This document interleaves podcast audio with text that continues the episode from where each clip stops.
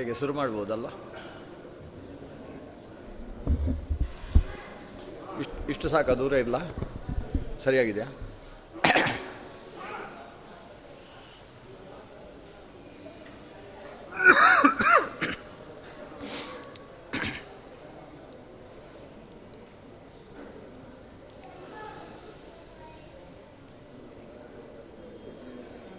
ಕೃಷ್ಣೌ ಬಲಜ್ಞಾನಕಾರ್ಯೌ ಕೃಷ್ಣಾರಮಣರಾಜ್ಯದೌ.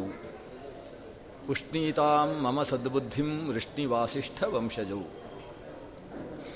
ಲಸತು ಶ್ರೀಮದಾನಂದ ತೀರ್ಥೇಂದುರ್ನೋ ಹೃದಂಬರೆ. ಯದ್ವಚಶ್ಚಂದ್ರಿಕಾ ಸ್ವಾಂತಸಂತಾಪಂ ವಿನಿಕೃಂತತಿ. ಭವತಿ ಯದನುಭಾವಾತ್ ಏಡಮೂಕೋಪಿ ವಾಗಮಿ ಜಡಮತಿರಪಿ ಜಂತುರ್ಜಾಯತೆ ಪ್ರಾಜ್ಞಮೌಲಿಃ सकल वचनचेतो देवता भारती सा, मम वचसी निधत्ता सन्निधिम मानसे च। आपादमौलिपर्यन्तं गुरूणाम् आकृतिं स्मरेत्। तेन विघ्नाः प्रणश्यन्ति, सिद्ध्यन्ति च मनोरथाः। आपदाम् अपहर्तारं, दातारं सर्वसम्पदां लोकाभिरामं, श्रीरामं, भूयो भूयो नमाम्यहम्। ಬುದ್ಧಿರ್ಬಲಂ ಯಶೋಧೈರ್ಯಂ ನಿರ್ಭಯತ್ವಂ ಅರೋಗತ ಅಜಾಡ್ಯಂ ವಾಕ್ಪಟುತ್ವಂಚ ಹನುಮತ್ ಸ್ಮರಣಾತ್ ಭವೇತ್. ಶ್ರೀ ಗುರುಭ್ಯೋ ನಮಃ, ಹರಿ ಓಂ. ಶ್ರೀರಾಮನವಮಿಯ ಪರ್ವಕಾಲದಲ್ಲಿ ಶ್ರೀಮದ್ ರಾಮಾಯಣದ ಅಯೋಧ್ಯಾಕಾಂಡದ ಚಿಂತನೆಯನ್ನು ಮೂರು ನಾಲ್ಕು ದಿವಸಗಳ ಕಾಲಾವಧಿಯಲ್ಲಿ ನಾವು ನಡೆಸಬೇಕಾಗಿದೆ. ಅಯೋಧ್ಯಾಕಾಂಡ, ಕಿಷ್ಕಿಂಧಾಕಾಂಡ, ಯುದ್ಧಕಾಂಡ ಈ ಎಲ್ಲ ಶಬ್ದಗಳು ನಮ್ಮ ದೈನಂದಿನ ವ್ಯವಹಾರದಲ್ಲಿ ಒಂದು ರೀತಿಯ ಅರ್ಥವನ್ನು ಧ್ವನಿಸುವ ಶಬ್ದಗಳಾಗಿ ಬಳಸಲ್ಪಡ್ತಾ ಇದ್ದಾವೆ. ನಮ್ಮ ಮನೆಯಲ್ಲಿ ದೊಡ್ಡ ಅಯೋಧ್ಯಾಕಾಂಡ ನಡೀತಾ ಇದೆ ಅಂತ ಯಾರಾದರೂ ಹೇಳಿದರೆ ಅದರ ಹಿನ್ನೆಲೆಯಲ್ಲಿ ಅಭಿಪ್ರಾಯ ಮನೆಯಲ್ಲಿ ಹೆಂಗಸರಿಗೆ ಹೆಂಗಸರಿಗೆ ಆಗುವುದಿಲ್ಲ ಅಂತ ಅರ್ಥ.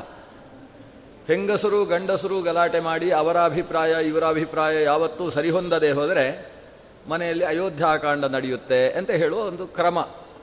ಅಂದರೆ ಮನುಷ್ಯ ಅತ್ಯಂತ ಸುಂದರವಾದ ಶಬ್ದಗಳನ್ನು ಅಪಮಲ್ಯ ಮಾಡುವುದರಲ್ಲಿ ಎತ್ತಿದ ಕೈ ಅಂತ. ಸುಂದರವಾದ ಶಬ್ದ ಇರ್ತದೆ. ರಾಮಾಯಣ ಅನ್ನುವುದು ಅತ್ಯಂತ ಸುಂದರವಾದ ಶಬ್ದ. ಏನು ರಾಮಾಯಣ ನಡೀತು ಗೊತ್ತಾ ನಮ್ಮಲ್ಲಿ? ಅಂತ ಹೇಳಿದರೆ ಆ ಶಬ್ದವನ್ನು ತುಂಬ ಕೆಳಗೆ ಹಾಕಿದ್ದೇವೆ ಅಂತ ಅರ್ಥ. ಇಂಥದ್ದು ಮನುಷ್ಯನ ಜೀ ವ್ಯವಹಾರಗಳಲ್ಲಿ ಬುದ್ಧಿವಂತಿಕೆ ಜಾಸ್ತಿ ಆದ ಹಾಗೆ ಇಂಥ ವ್ಯವಹಾರಗಳು ನಡೀತಾ ಇರ್ತವೆ ಅದರಲ್ಲಿ ಅಯೋಧ್ಯಾಕಾಂಡವನ್ನು ಆ ಅರ್ಥದಲ್ಲಿ ನಾವು ಬಳಸ್ತೇವೆ ಅಂದರೆ ಅದರ ಅಭಿಪ್ರಾಯ, ಆ ಅಯೋಧ್ಯಾಕಾಂಡ ಅನ್ನೋ ಒಂದು ಪ್ರಕರಣದಲ್ಲಿ ಕೈಕೇಯಿಯ ಕಾರಣದಿಂದ ಶ್ರೀರಾಮಚಂದ್ರ ಊರು ಬಿಟ್ಟು ಕಾಡಿಗೆ ಹೋಗಬೇಕಾದ ಪ್ರಸಂಗ ಬಂತು. ಬರೀ ರಾಮಚಂದ್ರ ಮಾತ್ರ ಅಲ್ಲ ಸೀತಾಲಕ್ಷ್ಮಣ ಸಮೇತನಾಗಿ ಭಗವಂತ ಶ್ರೀರಾಮ ಲೋಕಕ್ಷೇಮಕ್ಕೋಸ್ಕರ, ರಾವಣ ಮೊದಲಾದ ದುಷ್ಟರ ಸಂಹಾರಕ್ಕೋಸ್ಕರ ತಾನು ಕಾಡುಪಾಲಾದ ಅನ್ನುವುದು ಅದು ಈ ಇಡೀ ಅಯೋಧ್ಯಾಕಾಂಡದ ಮುಖ್ಯ ಸಾರ. ಇದರ ಹಿನ್ನೆಲೆಯಲ್ಲಿ ಅದಕ್ಕೆ ಹಿನ್ನೆಲೆ ಮುಂದೆಲೆಯಾಗಿ ಸೇರಿಕೊಂಡಿರತಕ್ಕಂತಹ ಅನೇಕ ಘಟನೆಗಳು ನಮ್ಮ ಜೀವನಕ್ಕೆ ಮಾರ್ಗದರ್ಶಕವಾದವುಗಳು. ಶ್ರೀಮದ್ ವಾಲ್ಮೀಕಿಗಳು ರಾಮಾಯಣ ಅನ್ನುವ ಕಾವ್ಯವನ್ನು ಕೇವಲ ಕಾಲಕ್ಷೇಪಕ್ಕೋಸ್ಕರ ರಚಿಸಲಿಲ್ಲ. ಕಥಾ ಕಾಲಕ್ಷೇಪ, ಅಂದರೆ ಟೈಮ್ ಪಾಸ್ ಮಾಡುವುದಷ್ಟೇ ಇದರ ಉದ್ದೇಶ ಅಲ್ಲ. ಇದು ಒಂದು ಸ್ವರೂಪದ ಕಾಂತಾ ಸಂಹಿತೆ. ಅದನ್ನಷ್ಟನ್ನು ಓದಿದರೆ ಎಲ್ಲೂ ಕೂಡ ವಾಲ್ಮೀಕಿಗಳು, ನೀನು ಹೀಗೆ ಇರತಕ್ಕದ್ದು, ಹೀಗೆ ಇರುವುದು ಸರಿಯಲ್ಲ ಅನ್ನುವ ಮಾತನ್ನು ಎಲ್ಲೂ ಹೇಳುವುದಿಲ್ಲ. ಆದರೆ ಇಡೀ ರಾಮಾಯಣವನ್ನು ನಾವು ಓದುವುದಲ್ಲ. ಅದು ನಮ್ಮನ್ನು ಓದಿಸಿಕೊಂಡು ಹೋಗ್ತದೆ. ರಾಮಾಯಣದ ಅಧ್ಯಯನವನ್ನು ಮಾಡ್ತಾ ಮಾಡ್ತಾ ರಾಮಾಯಣವನ್ನು ಓದಿ ಮುಗಿಸಿದಂತಹ ವ್ಯಕ್ತಿ ಹೇಳುವಾಗ ಹೇಳ್ತಾನೆ, ನಾವು ರಾಮಾದಿಗಳ ಹಾಗೆ ಬದುಕಬೇಕಪ್ಪ, ರಾವಣಾದಿಗಳ ಹಾಗೆ ಬದುಕಬಾರ್ದು. ರಾವಣಾದಿವತ್ನ ಪ್ರವರ್ತಿತವ್ಯಂ, ರಾಮಾದಿವತ್ ಪ್ರವರ್ತಿತವ್ಯಂ ಅನ್ನುವುದು ನಮಗೆ ಒಳಗಿಂದ ಒಳಗೇ ಸಿಕ್ಕತಕ್ಕಂತಹ ಒಂದು ಉಪದೇಶ. ಎಲ್ಲವನ್ನೂ ತನ್ನ ಇಚ್ಛಾ ಮಾತ್ರದಿಂದ ನಿಯಂತ್ರಿಸಬಲ್ಲಂತಹ ಭಗವಂತ ಈ ಲೋಕದಲ್ಲಿ ಮನುಷ್ಯನ ಹಾಗೆ ಇಳಿದು ಬಂದು ರಾಮನಾಗಿ ಹದಿನಾರು ವರ್ಷದ ವಯಸ್ಸಿನಲ್ಲಿ ವಿಶ್ವಾಮಿತ್ರರ ಜೊತೆಗೆ ಕಾಡಿಗೆ ಸಾಗಿ ಯಜ್ಞ ರಕ್ಷಣೆಯ ನೆಪವನ್ನಿಟ್ಟುಕೊಂಡು ತಾಟಕೆಯೇ ಮೊದಲಾದಂತಹ ಸುಬಾಹು ಮಾರೀಚಾದಿ ದುಷ್ಟರನ್ನು ಈ ಲೋಕದಿಂದ ದೂರಕ್ಕೆ ಓಡಿಸಿ ಆಮೇಲೆ ತನ್ನ ಹದಿನಾರನೇ ವಯಸ್ಸಿನಲ್ಲೇ ಸೀತಾಕನ್ನಿಕೆಯ ಕರಗ್ರಹಣವನ್ನು, ಪಾಣಿಗ್ರಹಣವನ್ನು ಮಾಡಿ ಆ ನಂತರದಲ್ಲಿ ಪಾಣಿ ಪತ್ನಿಯನ್ನು ಕರೆದುಕೊಂಡು ಬರ್ತಾ ಇರಬೇಕಾದರೆ ಬೆಂಕಿಯ ಉಂಡೆಯ ಹಾಗೆ ಬಂದಂತಹ ಪರಶುರಾಮಾಚಾರ್ಯನನ್ನು ಎದುರಿಸಿ ಪರಶುರಾಮನ ಕೈಯಲ್ಲಿದ್ದಂತಹ ಬಿಲ್ಲನ್ನು ತಾನು ಪಡೆದು ಪರಶುರಾಮ ಶಕ್ತಿಯನ್ನು ತನ್ನಲ್ಲಿ ತುಂಬಿಸಿಕೊಂಡು ಪರಶುರಾಮ ಒಂದು ಸ್ವರೂಪದಲ್ಲಿ ತನ್ನ ಅವತಾರದ ಕೆಲಸವನ್ನು ಇನ್ನು ಮುಂದೆ ಶ್ರೀರಾಮಚಂದ್ರ ಮುಂದುವರಿಸಬೇಕು ಅಂತ ಕೊಡತಕ್ಕಂತಹ ಪ್ರಕರಣ ಘಟಿಸಿತು. ಇಷ್ಟು ನೀವು ಇಲ್ಲಿಯ ತನಕ ಶ್ರವಣ ಮಾಡಿರ್ತಕ್ಕಂತಹ ಬಾಲಕಾಂಡದ ಕಥೆ. ಇದರ ಕೊನೆಯಲ್ಲಿ ಬಂದ ಮಾತು ಏನು ಅಂದರೆ, ಪ್ರಿಯಾತು ಸೀತಾರಾಮಸ್ಯ ದಾರಾಹ ಪಿತೃಕೃತ ಇತಿ. ಶ್ರೀರಾಮನಿಗೆ ಸೀತೆ ಅತ್ಯಂತ ಪ್ರಿಯೆ. ಆಕೆಯ ಮೇಲೆ ಅಷ್ಟು ಪ್ರೀತಿ ಯಾಕೆ ರಾಮಚಂದ್ರನಿಗೆ ಅಂದರೆ, ನನ್ನ ಹಿರಿಯರು ಮೆಚ್ಚಿ ಮದುವೆ ಮಾಡಿದಂತಹ ಹೆಣ್ಣು ಅನ್ನುವ ಕಾರಣದಿಂದ ಪ್ರೀತಿಯಂತೆ. ಪ್ರಿಯಾತು ಸೀತಾರಾಮಸ್ಯ ದಾರಾಹ ಪಿತೃಕೃತಾ ಇತಿ. ಗುಣಾತು ರೂಪಗುಣಾದ್ವಾಪಿ ಪ್ರೀತಿ ಭೂಯೋಭಿವರ್ಧತೆ. ಇಲ್ಲಿ ಮುಖ್ಯ ಪ್ರೀತಿಗೆ ಕಾರಣ ಏನು ಅಂದರೆ ಹಿರಿಯರು ಒಪ್ಪಿ ಇದು ಅತ್ಯಂತ ಈ ವಂಶಕ್ಕೆ ಹೊಂದತಕ್ಕಂತಹ ಗುಣಸಂಪನ್ನೆಯಾದ ಹೆಣ್ಣು ಮಗಳು ಅಂತ ಒಪ್ಪಿ ಮದುವೆ ಮಾಡಿಸಿದ್ದಾರೆ ಅನ್ನುವ ಕಾರಣದಿಂದ ರಾಮನಿಗೆ ಆಕೆಯ ಮೇಲೆ ಪ್ರೀತಿಯಂತೆ. ಇದು ಇವತ್ತಿನ ಕಾಲದ ಜನರಿಗೆ ಅರ್ಥ ಆಗುವುದು ತುಂಬ ಕಷ್ಟ. ಅದಕ್ಕೆ ವಾಲ್ಮೀಕಿಗಳ ಮಾತು ಅರ್ಥ ಮಾಡಿಕೊಳ್ಳುವುದು ಅದಕ್ಕೂ ಒಂದು ಸಹೃದಯ ವ್ಯಕ್ತಿತ್ವ ಬೇಕು. ಕಾವ್ಯ ಹೃದಯವನ್ನು ಅರ್ಥ ಮಾಡಿಕೊಳ್ಳುವುದಕ್ಕೆ ಒಂದು ಸಹೃದಯ ವ್ಯಕ್ತಿತ್ವ ಬೇಕು. ಇದು ಅಲಂಕಾರ ಶಾಸ್ತ್ರದಲ್ಲಿ ಬರುವ ಒಂದು ಗಹನವಾದ ವಿಷಯ. ಒಂದು ಹೆಣ್ಣು ಮಗುವನ್ನು ಇನ್ನೂ ವಸ್ತುತಃ ಹೆಣ್ಣು, ಅವಳು ಇನ್ನೊಂದು ಕುಲದ ಉದ್ಧಾರಕ್ಕೋಸ್ಕರ ಅಂತಲೇ ಹೆಣ್ಣನ್ನು ಹೆತ್ತಂತಹ ವ್ಯಕ್ತಿ ಆಕೆಯನ್ನು ಸಾಕಿರ್ತಾನೆ. ಭೂಮಿಯಲ್ಲಿ ಲಭಿಸಿದಂತಹ ಸೀತಾಮಾತೆಯನ್ನು ಜನಕ ಮಹಾರಾಜ ಹಾಗೆಯೇ ಬೆಳೆಸಿದ್ದ. ಈಕೆಯಿಂದ ನಾನು ದೊಡ್ಡ ಹೆಸರನ್ನು ಪಡಿಬೇಕು. ಇಂಥ ಹೆಣ್ಣು ಮಗಳ ಅಪ್ಪ ಇವ ಅಂತ ಇವನಿಗೆ ಒಂದು ಹೆಸರು ಬರಬೇಕು ಅನ್ನುವ ದೃಷ್ಟಿಕೋನ ಜನಕನಲ್ಲಿತ್ತು. ವಿವಾಹ ಮಾಡಿಕೊಟ್ಟು ಕಳಿಸಿಕೊಡ್ತಕ್ಕಂತಹ ಸಂದರ್ಭದಲ್ಲಿ ಜನಕ ಸೀತೆಗೆ ಹೇಳಿದ್ದೇನು, ರಾಮಚಂದ್ರನ ಜೊತೆಗೆ ನೆರಳಿನಂತೆ ಬದುಕು ಅಂತ. ಛಾಯಾ ಇವ ಅನುಗಾ ಭವ. ನೆರಳಿನ ಹಾಗೆ ಅನುಸರಿಸಿ ಸಾಗು ಅಂತ ಒಂದು ಉಪದೇಶವನ್ನು ಕೊಟ್ಟು ಆಕೆಯನ್ನು ಕಳಿಸಿಕೊಟ್ಟಿದ್ದ. ಇಲ್ಲಿ ನೆರಳಿನ ಹಾಗೆ ಅನುಸರಿಸುವುದು ಅಂದರೆ ಅರ್ಥ ಏನು? ಕೆಲವರು ಅದಕ್ಕೆ ವ್ಯಾಖ್ಯಾನಿಸಿದರು, ಯಾವತ್ತು ಗಂಡ ಮುಂದೆ ಹೋಗಬೇಕು, ನೀನು ಹಿಂದೆ ಹೋಗ್ತಾ ಇರಬೇಕು. ಅಂದರೆ ಎದುರುಗಡೆ ಮುಳ್ಳು, ಕಲ್ಲು ಏನಿದ್ರು ಗಂಡನೇ ಎತ್ತಿ ಆ ಕಡೆ ಹಾಕಿ, ಆಮೇಲೆ ನೀನು ಹಿಂದುಗಡೆಯಿಂದ ಹೋಗಬೇಕು ಅಂತ ಹೀಗೆಲ್ಲ ವ್ಯಾಖ್ಯಾನ ಮಾಡಿದವರಿದ್ದಾರೆ. ಆದರೆ ವಾಸ್ತವ ವ್ಯಾಖ್ಯಾನವನ್ನು ನಾವು ಅಮೃತ ಕಥಕ ಅನ್ನೋ ವ್ಯಾಖ್ಯಾನದಲ್ಲಿ ಕಾಣ್ತೇವೆ.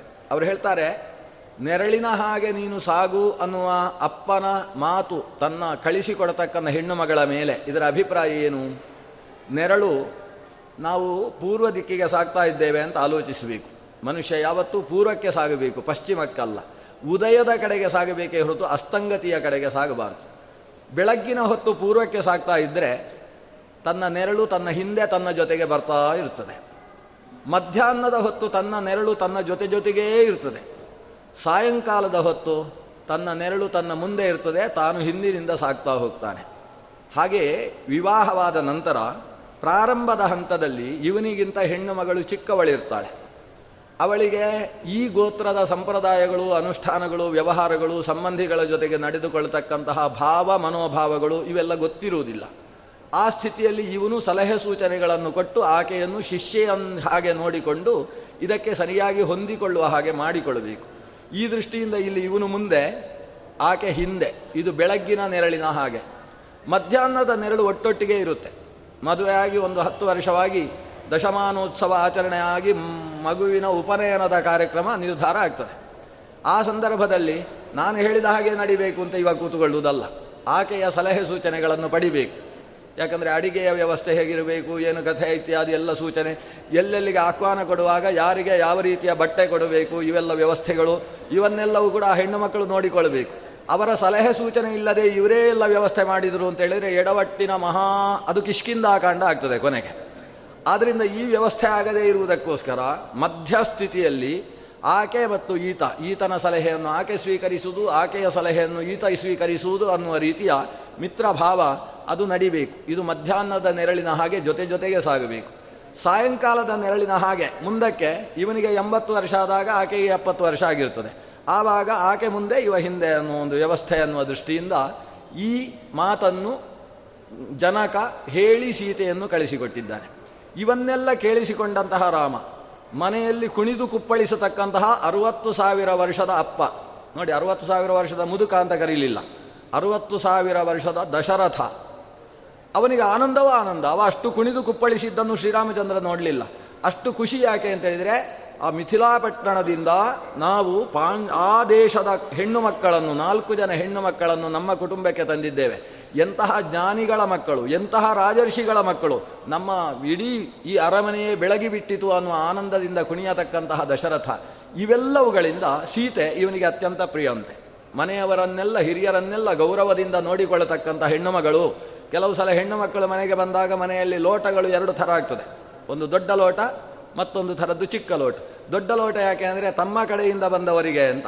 ಚಿಕ್ಕ ಲೋಟ ಯಾರು? ಗಂಡನ ಕಡೆಯಿಂದ ಬಂದವರಿಗೆಲ್ಲ ಈ ಲೋಟ ಅಂತ ವ್ಯವಸ್ಥೆಗಳಿರ್ತವೆ ಈ ಯಾವ ರೀತಿಯ ಭಾವಗಳು ಇಲ್ಲದೆ ತನ್ನ ಗೋತ್ರ ವ್ಯತ್ಯಾಸವಾಗಿದೆ. ನಾನು ಈಗ ಸೂರ್ಯವಂಶಕ್ಕೆ ಸೇರಿದವಳು ಅಂತ ಭಾವಿಸಿ ಪೂರ್ತಿ ರಾಮನ ಕುಟುಂಬಕ್ಕೆ ಹೊಂದಿಕೊಂಡಂತಹ ಅಪ್ಪಟ ಬಂಗಾರ. ಬಂಗಾರ ಕಿವಿಯಲ್ಲಿದ್ದದ್ದನ್ನು ಕೈಗೆ ಹಾಕಿಕೊಳ್ಳುವುದಕ್ಕೆ ಕಷ್ಟ ಇಲ್ಲ. ಆ ಬಂಗಾರವನ್ನು ಹಾಗೆ ಉಂಗುರವಾಗಿಸುವುದಕ್ಕೆ ಸಾಧ್ಯವಾಗುತ್ತೆ. ಆದರೆ ಕಂಚನ್ನು, ಕಂಚಿನ ಪಾತ್ರೆಯನ್ನು ವ್ಯತ್ಯಾಸ ಮಾಡಿ ಕೊಡಪಾನ ಮಾಡುವುದಕ್ಕಾಗುವುದಿಲ್ಲ. ಕಂಚು ಸಾಮಾನ್ಯ ಪುರುಷ ಕಂಚಿನ ಹಾಗೆ, ಸ್ತ್ರೀ ಬಂಗಾರದ ಹಾಗೆ. ಹಾಗೆ ಸ್ತ್ರೀಯರಿಗೆ ಯಾವತ್ತೂ ರುಕ್ಮ, ರುಕ್ಮಿಣಿ, ಬಂಗಾರಿ ಅಂತ ಹೆಸರು. ಗಂಡಸರಿಗೆ ಬಂಗಾರ ಅಂತಿಲ್ಲ, ಕಂಚು ಅಂತ ಹೆಸರು. ಆ ಆ ಕಾರಣದಿಂದ ಒಂದು ಗೋತ್ರದಿಂದ ಮತ್ತೊಂದು ಗೋತ್ರಕ್ಕೆ ಪರಿವರ್ತಿಯನ್ನು ಹೊಂದತಕ್ಕಂತಹ ವ್ಯಕ್ತಿತ್ವವುಳ್ಳಂತಹ ಬಂಗಾರದ ಹೆಣ್ಣು ಮಗಳು ಸೀತೆ ಆ ಸೀತೆಯ ಜೊತೆಗೆ ಶ್ರೀರಾಮಚಂದ್ರ ಆನಂದದಿಂದ ಅಯೋಧ್ಯೆಯಲ್ಲಿ ಇದ್ದಾನೆ ಅನ್ನುವುದು ಅಯೋಧ್ಯಾಕಾಂಡದ ಪ್ರಾರಂಭದ ಕಥೆ. ಅಯೋಧ್ಯೆಯ ಆನಂದ ದೀರ್ಘತರ ಕಾಲದ ತನಕ ಇರಲಿಲ್ಲ. ದಶರಥನಿಗೆ ಆನಂದವೋ ಆನಂದ? ಅವನು ಶ್ರೀರಾಮನ ಗುಣಗಳನ್ನು ಲೆಕ್ಕ ಹಾಕುವುದಕ್ಕೆ ಪ್ರಾರಂಭಿಸಿದ್ದಾನೆ. ಇಂತಹ ರಾಮನಿಗೆ ಸಿಂಹಾಸನದಲ್ಲಿ ಪಟ್ಟಾಭಿಷೇಕ ಮಾಡಬೇಕು ಅಂತ ಯೋಚಿಸಿದ. ನಾನು ಬದುಕಿರುವಾಗಲೇ ರಾಮ ಪಟ್ಟಾಭಿಷಿಕ್ತನಾಗಿ ರಾಜ ಅಂತ ಬಹುಪರಾಕ್ ಅಂತ ನಮ್ಮ ಬಂದಿ ಮಾಗದರಿಂದ ಹೊಗಳಿಸಿಕೊಳ್ಳತಕ್ಕಂತಹ ಸ್ಥಿತಿಯನ್ನು ಕಾಣಬೇಕು ಅಂತ ಬಯಸಿದ. ಅದನ್ನು ಹೇಗೆ ಸಾಧಿಸುವುದು ಅಂತ ಚಿಂತಿಸಿದ. ವಸಿಷ್ಠರನ್ನು ಸೇರಿಸಿ ಮಂತ್ರಾಲೋಚನೆಯನ್ನು ಮಾಡಿದ. ಸುಮಂತ್ರನ ಜೊತೆ ಸೇರಿ ರಾಜಕೀಯ ಅರ್ಥಶಾಸ್ತ್ರದ ಬಗ್ಗೆ ಚಿಂತಿಸಿದ. ಎಲ್ಲ ರೀತಿಯಿಂದಲೂ ನಾನು ಬದುಕಿರುವಾಗಲೇ ಶ್ರೀಮ ಶ್ರೀರಾಮನನ್ನು ಮಹಾರಾಜನನ್ನಾಗಿಸುವುದು ಸರಿ ಅಂತ ತೀರ್ಮಾನಿಸಿದ. ಆದರೆ ಮಹಾರಾಜ ಅನ್ನುವ ಹೆಸರಿಲ್ಲ, ಯುವರಾಜ ಅಂತ ಹೆಸರು. ಹೆಸರು ಯೌವರಾಜ್ಯ ಭಟ್ಟಾಭಿಷೇಕ ಅಂತಿದ್ದರೂ ನಾನು ಸಂಪೂರ್ಣವಾಗಿ ನಿವೃತ್ತನಾಗಿ ಈ ದೇಶದ, ಈ ಉತ್ತರ ಕೋಸಲ ರಾಜ್ಯದ, ಸಮಗ್ರ ರಾಜ್ಯಭಾರದ ಭಾರವನ್ನು ನನ್ನ ಜ್ಯೇಷ್ಠ ಸುತನಾದಂತಹ ಶ್ರೀರಾಮಚಂದ್ರನಿಗೆ ವಹಿಸುವುದು ಅಂತ ದಶರಥ ಚಿಂತಿಸಿದ. ಅವನು ಆ ರೀತಿ ಚಿಂತಿಸುವುದಕ್ಕೆ ಕಾರಣ ಏನು? ಅದಕ್ಕೆ ಒಂದು ಸುಮಾರು ನಲವತ್ತೆರಡು ಗುಣಗಳನ್ನು ಉಲ್ಲೇಖ ಮಾಡಿದ್ದಾರೆ ಮೊದಲನೇ ಅಧ್ಯಾಯದಲ್ಲಿ. ಶ್ರೀರಾಮಚಂದ್ರನ ಗುಣ ವರ್ಣನೆ ದಶರಥ ಒಳಗಿನಿಂದ ಯೋಚನೆ ಮಾಡುವ ಪ್ರಕ್ರಿಯೆಯನ್ನು ಹೇಳ್ತಾರೆ. ಎಷ್ಟು ಒಳ್ಳೆಯ ಮಗ? ದಶರಥನೇ ರಾಜನಾಗಿರಬೇಕು ಅಂತ ನಮ್ಮ ಊರಿನ ಎಲ್ಲ ಪ್ರಜೆಗಳು ಬಯಸ್ತಾ ಇದ್ದರು ಆದರೆ ಈಗೀಗ ನೋಡ್ತಾ ಇದ್ದೇನೆ, ಜನರಿಗೆಲ್ಲ ಅನಿಸ್ತಾ ಇದೆ, ಯಾಕೆ ಈ ರಾಜ ಇನ್ನೂ ರಿಟೈರ್ಮೆಂಟ್ ತಗೊಳ್ಳಿಲ್ಲ ಅಂತ ಯೋಚಿಸ್ತಾ ಇದ್ದಾರೆ. ಇದಕ್ಕೆ ಕಾರಣ ಏನು?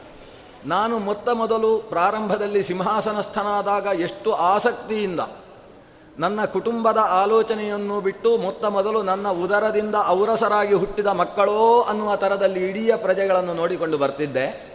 ಅವತ್ತು ನಾನು ನೋಡಿಕೊಳ್ತಾ ಇದ್ದಂತಹ ವಿಧಾನಕ್ಕೂ, ಇವತ್ತು ನೋಡಿಕೊಳ್ಳುವ ವಿಧಾನಕ್ಕೂ ಯಾವ ವ್ಯತ್ಯಾಸವೂ ಇಲ್ಲ. ಅವನು ಯೋಚನೆ ಮಾಡ್ತಾನೆ, ಕೆಲವು ರಾಜರುಗಳಿದ್ದಾರೆ, ಪ್ರಾರಂಭದಲ್ಲಿ ಭಾರೀ ಚೆನ್ನಾಗಿ ತನ್ನ ಶರೀರವನ್ನು ತನ್ನದು ಅಂತ ಲೆಕ್ಕಿಸದೆ ಲೋಕಕ್ಕೋಸ್ಕರ ತನ್ನನ್ನು ಅರ್ಪಿಸಿಕೊಳ್ಳತಕ್ಕಂತಹ ರಾಜಾಧಿರಾಜರುಗಳನ್ನು ಕಂಡಿದ್ದೇವೆ. ಆದರೆ ಕೆಲವು ವರ್ಷಗಳು ಹೋಗ್ತಾ ಇದ್ದ ಹಾಗೆ ಅವರಿಗೆ ವಿವಾಹವಾಗ್ತದೆ. ವಿವಾಹವಾದ ಮೇಲೆ ಮಕ್ಕಳಾಗ್ತಾವೆ. ಅಷ್ಟಾದ ಮೇಲೆ ತನ್ನ ಹೆಂಡತಿ, ತನ್ನ ಮಕ್ಕಳು, ತನ್ನ ಹೆಂಡಂದಿರು ಅನ್ನುವ ಭಾವದಿಂದ ಅವರು ಪ್ರಜೆಗಳನ್ನು ಮರೆತು ಬಿಡತಕ್ಕಂತಹ ಎಷ್ಟೋ ರಾಜರ ಇತಿಹಾಸವನ್ನು ನಾವು ಕೇಳಿದ್ದಿದೆ. ಆದರೆ ನಾನು ಆ ಇತಿಹಾಸವನ್ನು ಅಧ್ಯಯನ ಮಾಡಿ ಹಾಗಿರತಕ್ಕದ್ದಲ್ಲ ಅಂತ ತಿಳಿದವ. ನೋಡಿ, ಇತಿಹಾಸದ ಅಧ್ಯಯನದಿಂದ ಎರಡು ಪ್ರಯೋಜನ. ಒಂದು, ಇತಿಹಾಸವನ್ನು ಓದಿ ನಾವು ಹೇಗಿರಬೇಕು ಅಂತ ತಿಳಿಯೋದು ಅವರು ಹಾಗಿದ್ದರು ನಾನು ಕೂಡ ಹಾಗೇ ಇರಬೇಕು ಅಂತ ತಿಳಿಯೋದು ಇನ್ನೊಂದು, ಅವರೆಲ್ಲ ಹೇಗೇಗೋ ಇದ್ದರು ನಾನು ಹಾಗಿರಬಾರ್ದು ಅಂತ ತಿಳಿಯೋದು ಹೀಗೆ ಇತಿಹಾಸದ ಅಧ್ಯಯನದ ಎರಡು ಪ್ರಯೋಜನಗಳು. ನಾನು ಇವನ್ನೆಲ್ಲ ತಿಳಿದು ನಾನು ಹೇಗಿರಬೇಕು ಅಂತ ನಿರ್ಧರಿಸಿ, ಆರಂಭದಲ್ಲಿ ಎಷ್ಟು ಆಸಕ್ತಿಯಿಂದ ರಾಜ್ಯದ ಭಾರವನ್ನು ಹೊತ್ತು ನಡೆಸಿದ್ದನೋ, ಇವತ್ತಿಗೂ ಕೂಡ ಅಷ್ಟೇ ಚೆನ್ನಾಗಿ ರಾಜ್ಯಭಾರ ಮಾಡ್ತಾ ಇದ್ದೇನೆ. ಆದರೆ ಪ್ರಜೆಗಳಿಗೆ ಈ ರಾಜ ವ್ಯತ್ಯಾಸ ಆದರೆ ಒಳ್ಳೆಯದು ಅನ್ನೋ ಭಾವನೆ ಯಾಕೆ ಬಂತು? ಅವನು ಯೋಚಿಸಿದ, ನನ್ನಲ್ಲಿ ಇಲ್ಲದ, ಆದರೆ ನಾನು ಇರಬೇಕು ಅಂತ ಬಯಸುವ ಅನೇಕ ಗುಣಗಳು ನಮ್ಮ ಸುತನಾದ ರಾಮನಲ್ಲಿದೆ. ಆದ್ದರಿಂದ ಜನ ಇವನಿಗೆ ಯಾವಾಗ ಪಟ್ಟಾಭಿಷೇಕ ಆಗ್ತದೆ ಅಂತ ಕಾಯ್ತಾ ಇದ್ದಾರೆ. ಇದು ಅತ್ಯಂತ ನನಗೆ ತುಂಬ ಆನಂದದ ವಿಷಯ ಅಂತ ಯೋಚನೆ ಮಾಡ್ತಾನೆ. ಏನದು ಅಂತಹ ಗುಣ? ಎಂತಹ ಆಕಾಶವೇ ಕಳಚಿ ತಲೆಗೆ ಬಿತ್ತು ಅನ್ನುವಷ್ಟು ದೊಡ್ಡ ರಾದ್ಧಾಂತ ನಡೆದು ಹೋದರೂ ಕೂಡ ರಾಮ ಅವ ಹಾಗೇ ಇರ್ತಾನೆ, ವ್ಯತ್ಯಾಸ ಇಲ್ಲ. ಟೆನ್ಷನ್ ಲೆಸ್ನೆಸ್ ಅನ್ನೋದು ರಾಮನ ಒಂದು ಸ್ವಭಾವ. ಶಾಂತಿ ಅಂತ ಕರೀತಾರೆ ಅದಕ್ಕೆ ಯಾವ ಸ್ಥಿತಿಯಲ್ಲೂ ಕೂಡ ಅವನಿಗೆ ಮ, ಮನಸ್ಸಿಗೆ ಒತ್ತಡ ಉಂಟಾಗುವುದಿಲ್ಲ. ಒತ್ತಡರಹಿತವಾದ ಸ್ಥಿತಿ. ಶ್ರೀಕೃಷ್ಣ ಮತ್ತು ರಾಮ ಒಂದೇ ಅಲ್ವಾ? ಶ್ರೀಕೃಷ್ಣನ ಪ್ರಸಂಗಗಳನ್ನು ನಾವು ನೋಡಿದರೆ ಅರ್ಥ ಆಗುತ್ತೆ. ಶ್ರೀಕೃಷ್ಣ ಇಡೀ ಪಾಂಡವ, ಪಾಂಡವರ ಮೂಲಕವಾಗಿ ಕೌರು, ಕುರುಸೇನೆಯನ್ನು ನಾಶ ಮಾಡಬೇಕು ಅಂತಲೇ ತೀರ್ಮಾನಿಸಿ ಸಂಧಾನಕ್ಕೆ ಹೊರಟು ನಿಂತವ. ಎಲ್ಲ ನಡೆಯಿತು ಆದರೆ ಅರ್ಜುನನನ್ನು ಮುಂದಿಟ್ಟುಕೊಂಡು ಸಾಯಿಸಬೇಕು ಅಂತ ಬಂದು ನಿಂತರೆ ಅರ್ಜುನ, ನಾನು ಯುದ್ಧ ಮಾಡುವುದಿಲ್ಲ ಬಾವ ಅಂತ ಹೇಳಿದ. ಅವ ಕೈಯಲ್ಲಿದ್ದ ಗಾಂಡೀವಂ ಶ್ರಂಸತೆ ಹಸ್ತಾತ್, ತ್ವಕ್ತೈವ ಪರಿದಹ್ಯತೆ, ನನ್ನಿಂದ ಆಗುವುದಿಲ್ಲ, ನಾನು ಹೋದೆ, ಕಿಮ್ನೋ ರಾಜ್ಯೇನ ಗೋವಿಂದ ಅಂತ, ಗೋವಿಂದ ಅಂತೇಳಿ ಕೂತವ. ಈ ಸ್ಥಿತಿಯಲ್ಲಿ ನಮ್ಮಂಥವರು ಯಾರಾದರೂ ನಿಂತಿದ್ರೆ ಕಪಾಳಕ್ಕೆ ಹೊಡೆದು. ಏನು ಇಷ್ಟೆಲ್ಲ ಮಾತಾಡಿದವ, ಮೂರು ಲೋಕದ ಗಂಡು ಅಂತ ಹೇಳಿದವ ಹೊರಳಿಕ್ಕಾಗೋದಿಲ್ಲ ಹೇಳಿ ಅಂತ ಬೈಯುವಂಥ ಸ್ಥಿತಿ ಇತ್ತು. ಆದರೆ ಕೃಷ್ಣ, ಅವನು, ಇವನು ಯುದ್ಧ ಮಾಡ್ತೇನೆ ಅಂತ ಕೊಚ್ಚಿಕೊಂಡಾಗ ಹೇಗಿದ್ನೋ, ಇವತ್ತು ಆಗೋದಿಲ್ಲ ಅಂತ ಹೇಳಿದಾಗಲೂ ಕೃಷ್ಣ ಹಾಗೆ ಪ್ರಹಸನ್ನಿವ ಭಾರತ, ನಗು ನಗುತ್ತಾ ಹೇಳ್ತಾನೆ, ಅರ್ಜುನ, ಏನು ಕತೆ ನಿಂದು? ಹಾಗೆ ಅಂತ ಹೇಳ್ತಾ ಇದ್ದಿ. ಇವತ್ತು ಯಾಕೆ ನಿನ್ನ ಮನಸ್ಸು ಇಷ್ಟು ಕಲ್ಮಶವಾಯಿತು? ಸ್ವಲ್ಪ ನೋಡು, ಹೇಗೆ ಆತ್ಮನಿತ್ಯ ಆತ್ಮನಿತ್ಯ ಯೋಚನೆ ಮಾಡು, ಯಾವುದು ಸರಿ, ಯಾವುದು ತಪ್ಪು ಯೋಚಿಸು. ಯಾವ ಸ್ಥಿತಿಯಲ್ಲೂ ಯಾವಾಗಲೂ ಶಿಶುಪಾಲ ಹತ್ತು ಲಕ್ಷ ಜನ ಸೇರಿದ ಮಹಾಸಭೆಯಲ್ಲಿ ಅಗ್ರಪೂಜೆಗೋಸ್ಕರ ನಿರ್ಣೀತನಾದ ಶ್ರೀಕೃಷ್ಣನನ್ನು ಯದ್ವಾ ತದ್ವಾ ಆಡಬಾರದ ಮಾತಿನಿಂದ ಆಡಿದ, ಬೇಡದ ಮಾತುಗಳಿಂದ ಆಡಿದ. ಅಷ್ಟು ಆಡಿದರು, ಕೃಷ್ಣ ನಗ್ತಾ ಇದ್ದಾನೆ. ನಗು ನಗುತ್ತಾ ಕೊನೆಗೆ ಸುದರ್ಶನ ಚಕ್ರ ಹೋಗಿ ಅವನ ತಲೆ ತೆಗೀತು. ನಗು ನಗ್ತಾ ಇದ್ದಾನೆ. ಅವನಿಗೆ ಯಾವ ರೀತಿಯ ಒತ್ತಡವೂ ಇಲ್ಲ. ಅದೇ ಕೃಷ್ಣ, ಅದೇ ರಾಮ. ಆದ್ದರಿಂದ ರಾಮನೇ, ರಾಮ ಹೇಗಿದ್ದಾನೆ? ಮೃದು ಪೂರ್ವಂಚ ಭಾಷತೆ. ಪ್ರಶಾಂತಾತ್ಮ ಮೃದುಪೂರ್ವಂಚ ಭಾಷತೆ. ಹಿಂದಕ್ಕೆ ಹಾಸಪೂರ್ವಂಚ ಭಾಷತೆ, ಮೃದುಭಾಷಿ, ಹಾಸಾನುಪೂರ್ವ ಭಾಷಿ ಅಂತ ಹಿಂದಕ್ಕೆ ಉಲ್ಲೇಖ ಮಾಡಿದ್ದಾರೆ. ಅಂದರೆ ಅವ ಮಾತಾಡುವಾಗ ಇನ್ನೊಬ್ಬರು ಮಾತಾಡಬೇಕು, ಆಮೇಲೆ ನಾನು ಮಾತಾಡುವುದು ಅಂತ ಕಾಯ್ತಾ ಇರಲಿಲ್ಲ. ಕೆಲವರಿಗೆ ಆ ರೀತಿ ಇರ್ತದೆ. ಏನು, ನಮಗೆ ಗೊತ್ತಿದ್ದವರೇ ಅವರು ಅವರು ಮಾತಾಡಿದರೆ ನಾನು ಮಾತಾಡೋದು ಇಲ್ಲೇ ಹೋದರೆ ನಮ್ಮ ಮಾತುಕತೆ ಇಲ್ಲ. ಏನು ಅಷ್ಟು ಅಹಂಕಾರ ಅವರಿಗೆ? ಅಂತ ಇವರಿಗೆ ಅಹಂಕಾರ ಇರ್ತದೆ. ಆದರೆ ರಾಮಚಂದ್ರ ಅಂದ ಹಾಗಲ್ಲ. ಅದು ಯಾರೇ ಆಗಲಿ ಹೋಗಿ ಮೊದಲು ಮಾತಾಡಿಸ್ತಾರೆ. ಯಾಕಂದರೆ ಅವರು ಮೊದಲು ಮಾತಾಡಿಸದೇ ಇರುವುದಕ್ಕೆ ಕಾರಣ ಏನಿರ್ತದೆ? ಇವರು ಬಾರಿ ದೊಡ್ಡವರು, ನಾನು ಮಾತಾಡಿಸಿದರೆ ಮಾತಾಡುವುದಿಲ್ಲೋ ಏನೋ ಅಂತ ಹೆದರಿಕೊಂಡು ಮಾತಾಡದೆ ಎಷ್ಟೋ ಮಂದಿ ಇರ್ತಾರೆ. ಆದರೆ ರಾಮ ರಾಜಸುತನಾದಂತಹ ಶ್ರೀರಾಮಚಂದ್ರ, ಅವನು ಪೂರ್ವಭಾಷಿ. ಮೊದಲು ಮಾತಾಡುವವ. ಮೊದಲು ಮಾತಾಡುವುದು ಮಾತ್ರ ಅಲ್ಲ, ಮೃದು ಪೂರ್ವ ಭಾಷಿ ಮೊದಲು ಮಾತಾಡುವಾಗ, ಏ, ಹೇಗಿದ್ದಿ? ಅಂತ ಮಾತಾಡುವುದಿಲ್ಲ. ಮೃದುವಾಗಿ. ತಾವೆಲ್ಲ ಆರೋಗ್ಯವೋ ಅಂತ ಅನಾಮಯ ಆರೋಗ್ಯಾದಿಗಳನ್ನು ಕೇಳಿಕೊಂಡು ಮೃದುವಾಗಿ ಮಾತಾಡತಕ್ಕಂತಹ ಪೂರ್ವಭಾಷಿ ಹಾಸ ಮೊದಲೊಂದು ನಗ್ತಾನೆ ಅವರನ್ನು ನೋಡಿ. ಈ ನಗು ಮಾತ್ರದಿಂದಲೇ ಅವರಿಗೆ ಇವನ ಜೊತೆಗಿರಬೇಕು, ಇವನನ್ನು ಮಾತಾಡಿಸಬೇಕು, ನಮ್ಮ ಹಿರಿಯ ನಮ್ಮನ್ನು ನೋಡಿಕೊಳ್ತಕ್ಕಂಥ ಅಪ್ಪನ ಹಾಗೆ ಅನ್ನುವ ಮನಸ್ಥಿತಿ. ಮಾತೃಭಾವ, ಪಿತೃಭಾವ, ಬಂಧುಭಾವ ಈತನಲ್ಲಿ ಮೂಡುವುದಕ್ಕೆ ಬೇಕಾದಂತಹ ವ್ಯಕ್ತಿತ್ವ ಇದು ನಟನೆ ಅಲ್ಲ, ಸ್ವಭಾವದಲ್ಲಿ ತುಂಬಿರುವಂಥದ್ದು ಇಂಥವ ರಾಜನಾದರೆ ನನಗಿಂತ ಸಾವಿರ ಪಟ್ಟು ದೊಡ್ಡದು ಅಂತ ದಶರಥ ಯೋಚಿಸ್ತಾನೆ. ಇನ್ನೊಂದಾತ ಹೇಳ್ತಾನೆ ಕದಾಚಿದುಪಕಾರೇಣ ಕೃತೇ ನೈಕೇನ ತುಷ್ಯತಿ. ಇವನಿಗೆ ಯಾರೋ ಯಾವತ್ತೋ ಒಂದು ಉಪಕಾರ ಮಾಡಿರ್ತಾರೆ. ಇವ ಅದನ್ನು ಕೊನೆ ತನಕವೂ ನೆನಪಿಟ್ಟುಕೊಂಡು ಸಿಕ್ಕಿದಲ್ಲೆಲ್ಲ ಹೇಳ್ಕೊಂಡು ಬರ್ತಾನೆ. ಅವರೊಂದು ಹೀಗೆ ಮಾಡಿದರು. ಆದರೆ ನಾಲ್ಕು ಜನ ಇವನಿಗೆ ಬೇಡದೇ ಇದ್ದ ಅಪಕಾರ ಮಾಡಿರ್ತಾರೆ. ಆದರೆ ಅದನ್ನು ಎಲ್ಲೂ ಹೇಳುವುದಿಲ್ಲ, ಮನಸ್ಸಿನಲ್ಲಿ ಇಟ್ಟುಕೊಳ್ಳುವುದೇ ಅಪಕಾರವನ್ನು ಕಿಂಚಿತ್ತೂ ಮನಸ್ಸಿಗೆ ಹಚ್ಚಿಕೊಳ್ಳದೆ, ಅಣುಸ್ವರೂಪವಾದ ಉಪಕಾರವನ್ನು ಪರ್ವತದಷ್ಟು ದೊಡ್ಡದು ಅಂತ ಹೇಳಿಕೊಂಡು ತಿರುಗಾಡತಕ್ಕಂತಹ ವ್ಯಕ್ತಿತ್ವ ಈ ಶ್ರೀರಾಮಚಂದ್ರನದ್ದು. ಈ ಗುಣಗಾರಿಕೆ ಇರುವ ಕಾರಣದಿಂದಲೇ ಜನ ಈ ಶ್ರೀರಾಮಚಂದ್ರ ಯಾವಾಗ ನಮ್ಮ ರಾಜನಾಗ್ತಾನೆ ಅಂತ ಯೋಚಿಸ್ತಾ ಇದ್ದಾರೆ. ನಾಶ್ರೇಯಸಿ ರಥೋಯಶ್ಚ ನ ವಿರುದ್ಧ ಕಥಾರುಚಿ ಯುಕ್ತೀನಾಂ ವಕ್ತಾ ವಾಚಸ್ಪತಿರ್ಯಥ.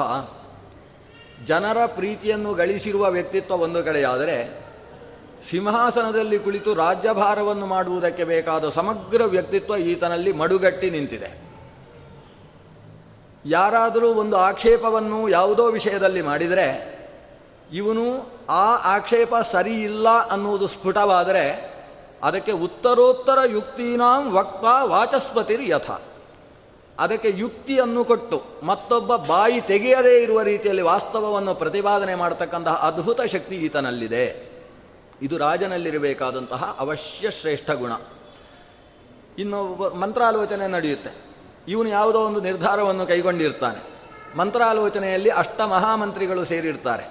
ಆ ಮಂತ್ರಾಲೋಚನೆ ಮಾಡುವ ಮಂತ್ರಿಗಳು ಇದು ಸರಿ ಇಲ್ಲ. ಇದರಿಂದ ಹೀಗಾದೀತು, ಇಂತಹ ತೊಂದರೆಯಾದೀತು ಅಂತ ಹೇಳಿದರೆ, ಇವನು ಅದನ್ನು ಯುಕ್ತಿಯುಕ್ತವಾಗಿ ನಾನು ಹೇಳಿದ್ದೇ ಸರಿ ಅಂತ ಉಪಪಾದನೆ ಮಾಡದೇ ಹೋದ ಪಕ್ಷದಲ್ಲಿ ಮಂತ್ರಿಗಳ ಮಧ್ಯದಲ್ಲಿ ಈ ರಾಜ ಚಿಕ್ಕವನಾಗಬೇಕಾಗುತ್ತೆ. ಒಂದು ಕಡೆಯಲ್ಲಿ ರಾಜ ಚಿಕ್ಕವನಾದ ಅಂತಾದರೆ ಮುಂದಕ್ಕೆ ಅವನ ಹಿಡಿತದಲ್ಲಿ ರಾಜ್ಯ ಸಿಗುವುದೇ ಕ್ಲಿಷ್ಟವಾಗಿ ಹೋಗುತ್ತೆ. ಆದ್ದರಿಂದ ರಾಜನ ವ್ಯಕ್ತಿತ್ವ ತಾನು ನಿರ್ಧರಿಸಿದಂತಹ ವಿಷಯ, ಅದು ಯುಕ್ತಿಯುಕ್ತವಾಗಿ ಸರಿ ಹೌದಾಗಿದ್ದರೆ ಸ್ಪಷ್ಟ ಪ್ರತಿಪಾದನೆ ಮಾಡತಕ್ಕಂತಹ ವ್ಯಕ್ತಿತ್ವ ಬೇಕು.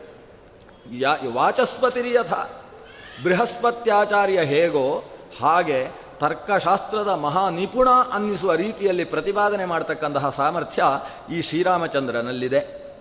ಇದಕ್ಕಿಂತ ದೊಡ್ಡ ಗುಣ ಏನು ಗೊತ್ತು?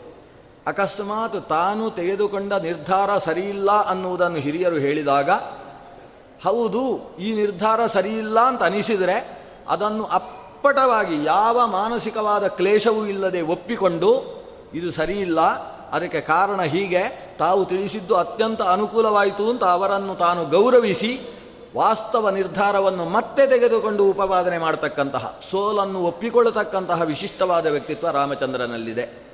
ನಾವು ಶ್ರೀರಾಮನನ್ನು ದೇವರನ್ನಾಗಿ ನೋಡಿದಾಗ ಇದೆಲ್ಲ ಏನು ಅಂತ ನಮಗೆ ಅರ್ಥ ಆಗುವುದಿಲ್ಲ. ದೇವರು ಸೋಲುವುದು ಅಂದರೆ ಏನು? ಒಂದು ತಪ್ಪು ನಿರ್ಧಾರ ಮಾಡಿದ ಮೇಲೆ ಮಂತ್ರಿಗಳು, ಹಿರಿಯರು, ಅಪ್ಪ ಎಲ್ಲ ಹೇಳಿದಾಗ, ಇದು ಸರಿಯಿಲ್ಲ ಅಂತ ಹೇಳಿದಾಗ ತಾನು ಒಪ್ಪಿಕೊಳ್ಳುವುದು ಅಂದರೆ ಏನು?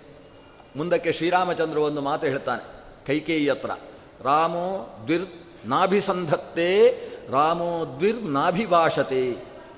ಈ ಶ್ರೀರಾಮ, ಇವನಿಗೆ ರಾಮ ಅಂತ ಹೆಸರು ಅಮ್ಮ, ನೀನು ಯೋಚಿಸಬೇಡ, ನಾನು ಕಾಡಿಗೆ ಹೋಗ್ತೇನೆ ಅಂದ ಮೇಲೆ ಹೋಗದೇ ಇರುವುದಿಲ್ಲ. ಯಾಕೆ ಗೊತ್ತು? ರಾಮೋ ದ್ವಿರ್ ನಾಭಿಸಂಧತ್ತೆ, ಈ ರಾಮನ ವೈಶಿಷ್ಟ್ಯ ಎರಡು, ಒಂದು ಒಂದು ವ್ಯಕ್ತಿಗೆ ಒಂದು ಬಾಣ ಹೊಡೆದ ಮೇಲೆ ಮತ್ತೊಂದು ಬಾಣ ಹೊಡೆಯುವುದಕ್ಕೆ ಹೋಗುವುದಿಲ್ಲ. ಅಂದರೆ ಒಂದು ಬಾಣ ಬಿದ್ದರೆ ಸತ್ತ ಅಂತ ಅರ್ಥ, ಎರಡನೇ ಬಾಣ ಬೇಕಾಗಿಲ್ಲ ಅಂತ ಅರ್ಥ. ರಾಮೋ ದ್ವಿಹಿ ನಾಭಿಸಂದತ್ತೆ ಅಷ್ಟೇ ಅಲ್ಲ, ರಾಮೋ ದ್ವಿರ್ ನಾಭಿಭಾಷತೆ ರಾಮ ಎರಡು ನಾಲಿಗೆಯವ ಅಲ್ಲ. ಒಂದು ಮಾತಾಡಿದರೆ ಅದನ್ನು ಮತ್ತೊಮ್ಮೆ ಹಿಂದೆಗೆದುಕೊಂಡು ಉಫಿ ಅಂತೇಳಿ ಮತ್ತೊಂದು ಮಾತಾಡುವವ ಅಲ್ಲ. ಆದ್ದರಿಂದ ಇದು ರಾಮ ಹೇಳ್ತಾ ಇದ್ದಾನೆ, ನಾನು ಕಾಡಿಗೆ ಹೋಗ್ತಾ ಇದ್ದೇನೆ ಅಂತ ಹೇಳಿ. ಇದು ರಾಮನ ವ್ಯಕ್ತಿತ್ವ. ನಾಭಿಭಾಷತೆ ಅಂದರೆ ಅರ್ಥ ಏನು? ನಾನು ಒಂದು ತೀರ್ಮಾನ ತೆಗೊಂಡು ಅದನ್ನು ಹೇಳಿದೆ ಅಂದರೆ ಅದಕ್ಕೆ ವಿಪರೀತವಾಗಿ ಮತ್ತೊಮ್ಮೆ ಹೇಳುವುದಿಲ್ಲ ಅನ್ನುವುದು ಅರ್ಥ. ಆದರೆ ಇಲ್ಲಿ ಮಾತು ಏನು ಬರ್ತದೆ? ಒಂದು ವೇಳೆ ತಪ್ಪು ತೀರ್ಮಾನವನ್ನು ರಾಮ ಕೈಗೊಂಡಿದ್ದರೆ ಮಂತ್ರಿಗಳು, ಹಿರಿಯರು, ಸುಮಂತ್ರನೇ ಮೊದಲಾದವರು ಅದನ್ನು ತಿದ್ದಿ ತಿಳಿಸಿಕೊಟ್ಟಾಗ ಅವರನ್ನು ಅತ್ಯಂತ ಪ್ರೀತಿಪೂರ್ವಕವಾಗಿ ಗೌರವಿಸಿ ತನ್ನ ವಿಷಯವನ್ನು ತಿದ್ದುಪಡಿ ಮಾಡಿಕೊಳ್ತಕ್ಕಂತಹ ವ್ಯಕ್ತಿತ್ವ ರಾಮಚಂದ್ರನದ್ದು. ಎರಡಕ್ಕೆ ವಿರೋಧ ಬರುತ್ತೆ. ಅದನ್ನು ವ್ಯಾಖ್ಯಾನಕಾರರು ಬಹಳ ಸಮರ್ಥವಾಗಿ ನಿರ್ವಹಿಸ್ತಾರೆ. ನಾವು ಸಾಮಾನ್ಯ ಪರಿಹಾರ ಏನು ಹೇಳ್ತೇವೆ? ರಾಮ ತನ್ನ ಬಾಲ್ಯದಲ್ಲಿ ಹದಿನಾರು, ಹದಿನೆಂಟು ವಯಸ್ಸಿನಲ್ಲಿ ಮನುಷ್ಯರ ಹಾಗೆ ನಡೆದಾಡುವವ. ಮರ್ತ್ಯಾವತಾರ ಸ್ವಿಹ ಮರ್ತ್ಯ ಶಿಕ್ಷಣಂ. ಅವನು ಮರ್ತ್ಯನಾಗಿ ಅವತರಿಸಿದ್ರಿಂದ ಮರ್ತ್ಯರ ಹಾಗೆ ನಡೆದುಕೊಳ್ಳುವವ. ಹಾಗಾಗಿ ಮರ್ತ್ಯರು ಹೇಗೆ ತಪ್ಪು ತೀರ್ಮಾನ ಕೈಗೊಳ್ತಾರೋ ಹಾಗೆ ಇವನು ತಪ್ಪು ಮಾಡಿ ಆಮೇಲೆ ಹಿರಿಯರು ಹೇಳಿದ ಮೇಲೆ ಸರಿ ಮಾಡಿಕೊಳ್ತಾನೆ. ಇದೆಲ್ಲ ನಾಟಕ ಅಂತ ಸಾಮಾನ್ಯ ಒಂದು ಅಭಿಪ್ರಾಯ. ಇದನ್ನು ಹೊಂದಿಸುವುದಕ್ಕೆ ಪ್ರಯತ್ನಿಸ್ತೇವೆ. ವ್ಯಾಖ್ಯಾನಕಾರ ಹೇಳ್ತಾರೆ, ಇದು ಕೂಡ ಒಂದು ರಾಜಕೀಯ ನೀತಿ ಅಂತ ಹೇಳ್ತಾರೆ. ರಾಜಕೀಯ. ನೋಡಿ, ರಾಜಕೀಯದಲ್ಲಿ ಇದೆಲ್ಲ ಬೇಕು. ರಾಮಚಂದ್ರನಿಗೆ ರಾಜಕೀಯವೂ ಚೆನ್ನಾಗಿ ಗೊತ್ತಿತ್ತು. ಆದರೆ ರಾಜಕೀಯ ಅನ್ನೋ ಶಬ್ದವೇ ಒಂದು ಅಪಮೌಲ್ಯ ಆಗಿ ಹೋಗಿದೆ. ಅದನ್ನು ಬಳಸುವುದೇ ಕಷ್ಟ ಆಗಿದೆ. ಅವರು ತುಂಬ ರಾಜಕೀಯ ಮಾಡ್ತಾರೆ ಅಂತ ಹೇಳಿದರೆ ಅದಕ್ಕೆ ಕೆಟ್ಟ ಅರ್ಥ ಬಂದು ಹೋಗಿದೆ. ಎಷ್ಟು ಉತ್ತಮವಾದ ಶಬ್ದಗಳಿಗೆಲ್ಲ ಕೆಟ್ಟ ಶಬ್ದ ಅರ್ಥವನ್ನು ಮಾಡುವುದರಲ್ಲಿ ಮಹಾನಿಸ್ಸೀಮರಾಗಿಬಿಟ್ಟಿದ್ದೇವೆ ನಾವು ಈ ರಾಜಕೀಯ ಶಬ್ದ ಅಂಥ ಹೊಲಸು ವ್ಯಕ್ತಿಗಳು ಸೇರಿಕೊಂಡದ್ರಿಂದ ಹೊಲಸಾಗಿದೆ. ವಸ್ತುತಃ ರಾಜಕೀಯ ಅಂದರೆ ರಾಜತಂತ್ರ ನಿಪುಣತೆ. ಅದರಲ್ಲಿ ವಂಚನೆ ಇಲ್ಲ.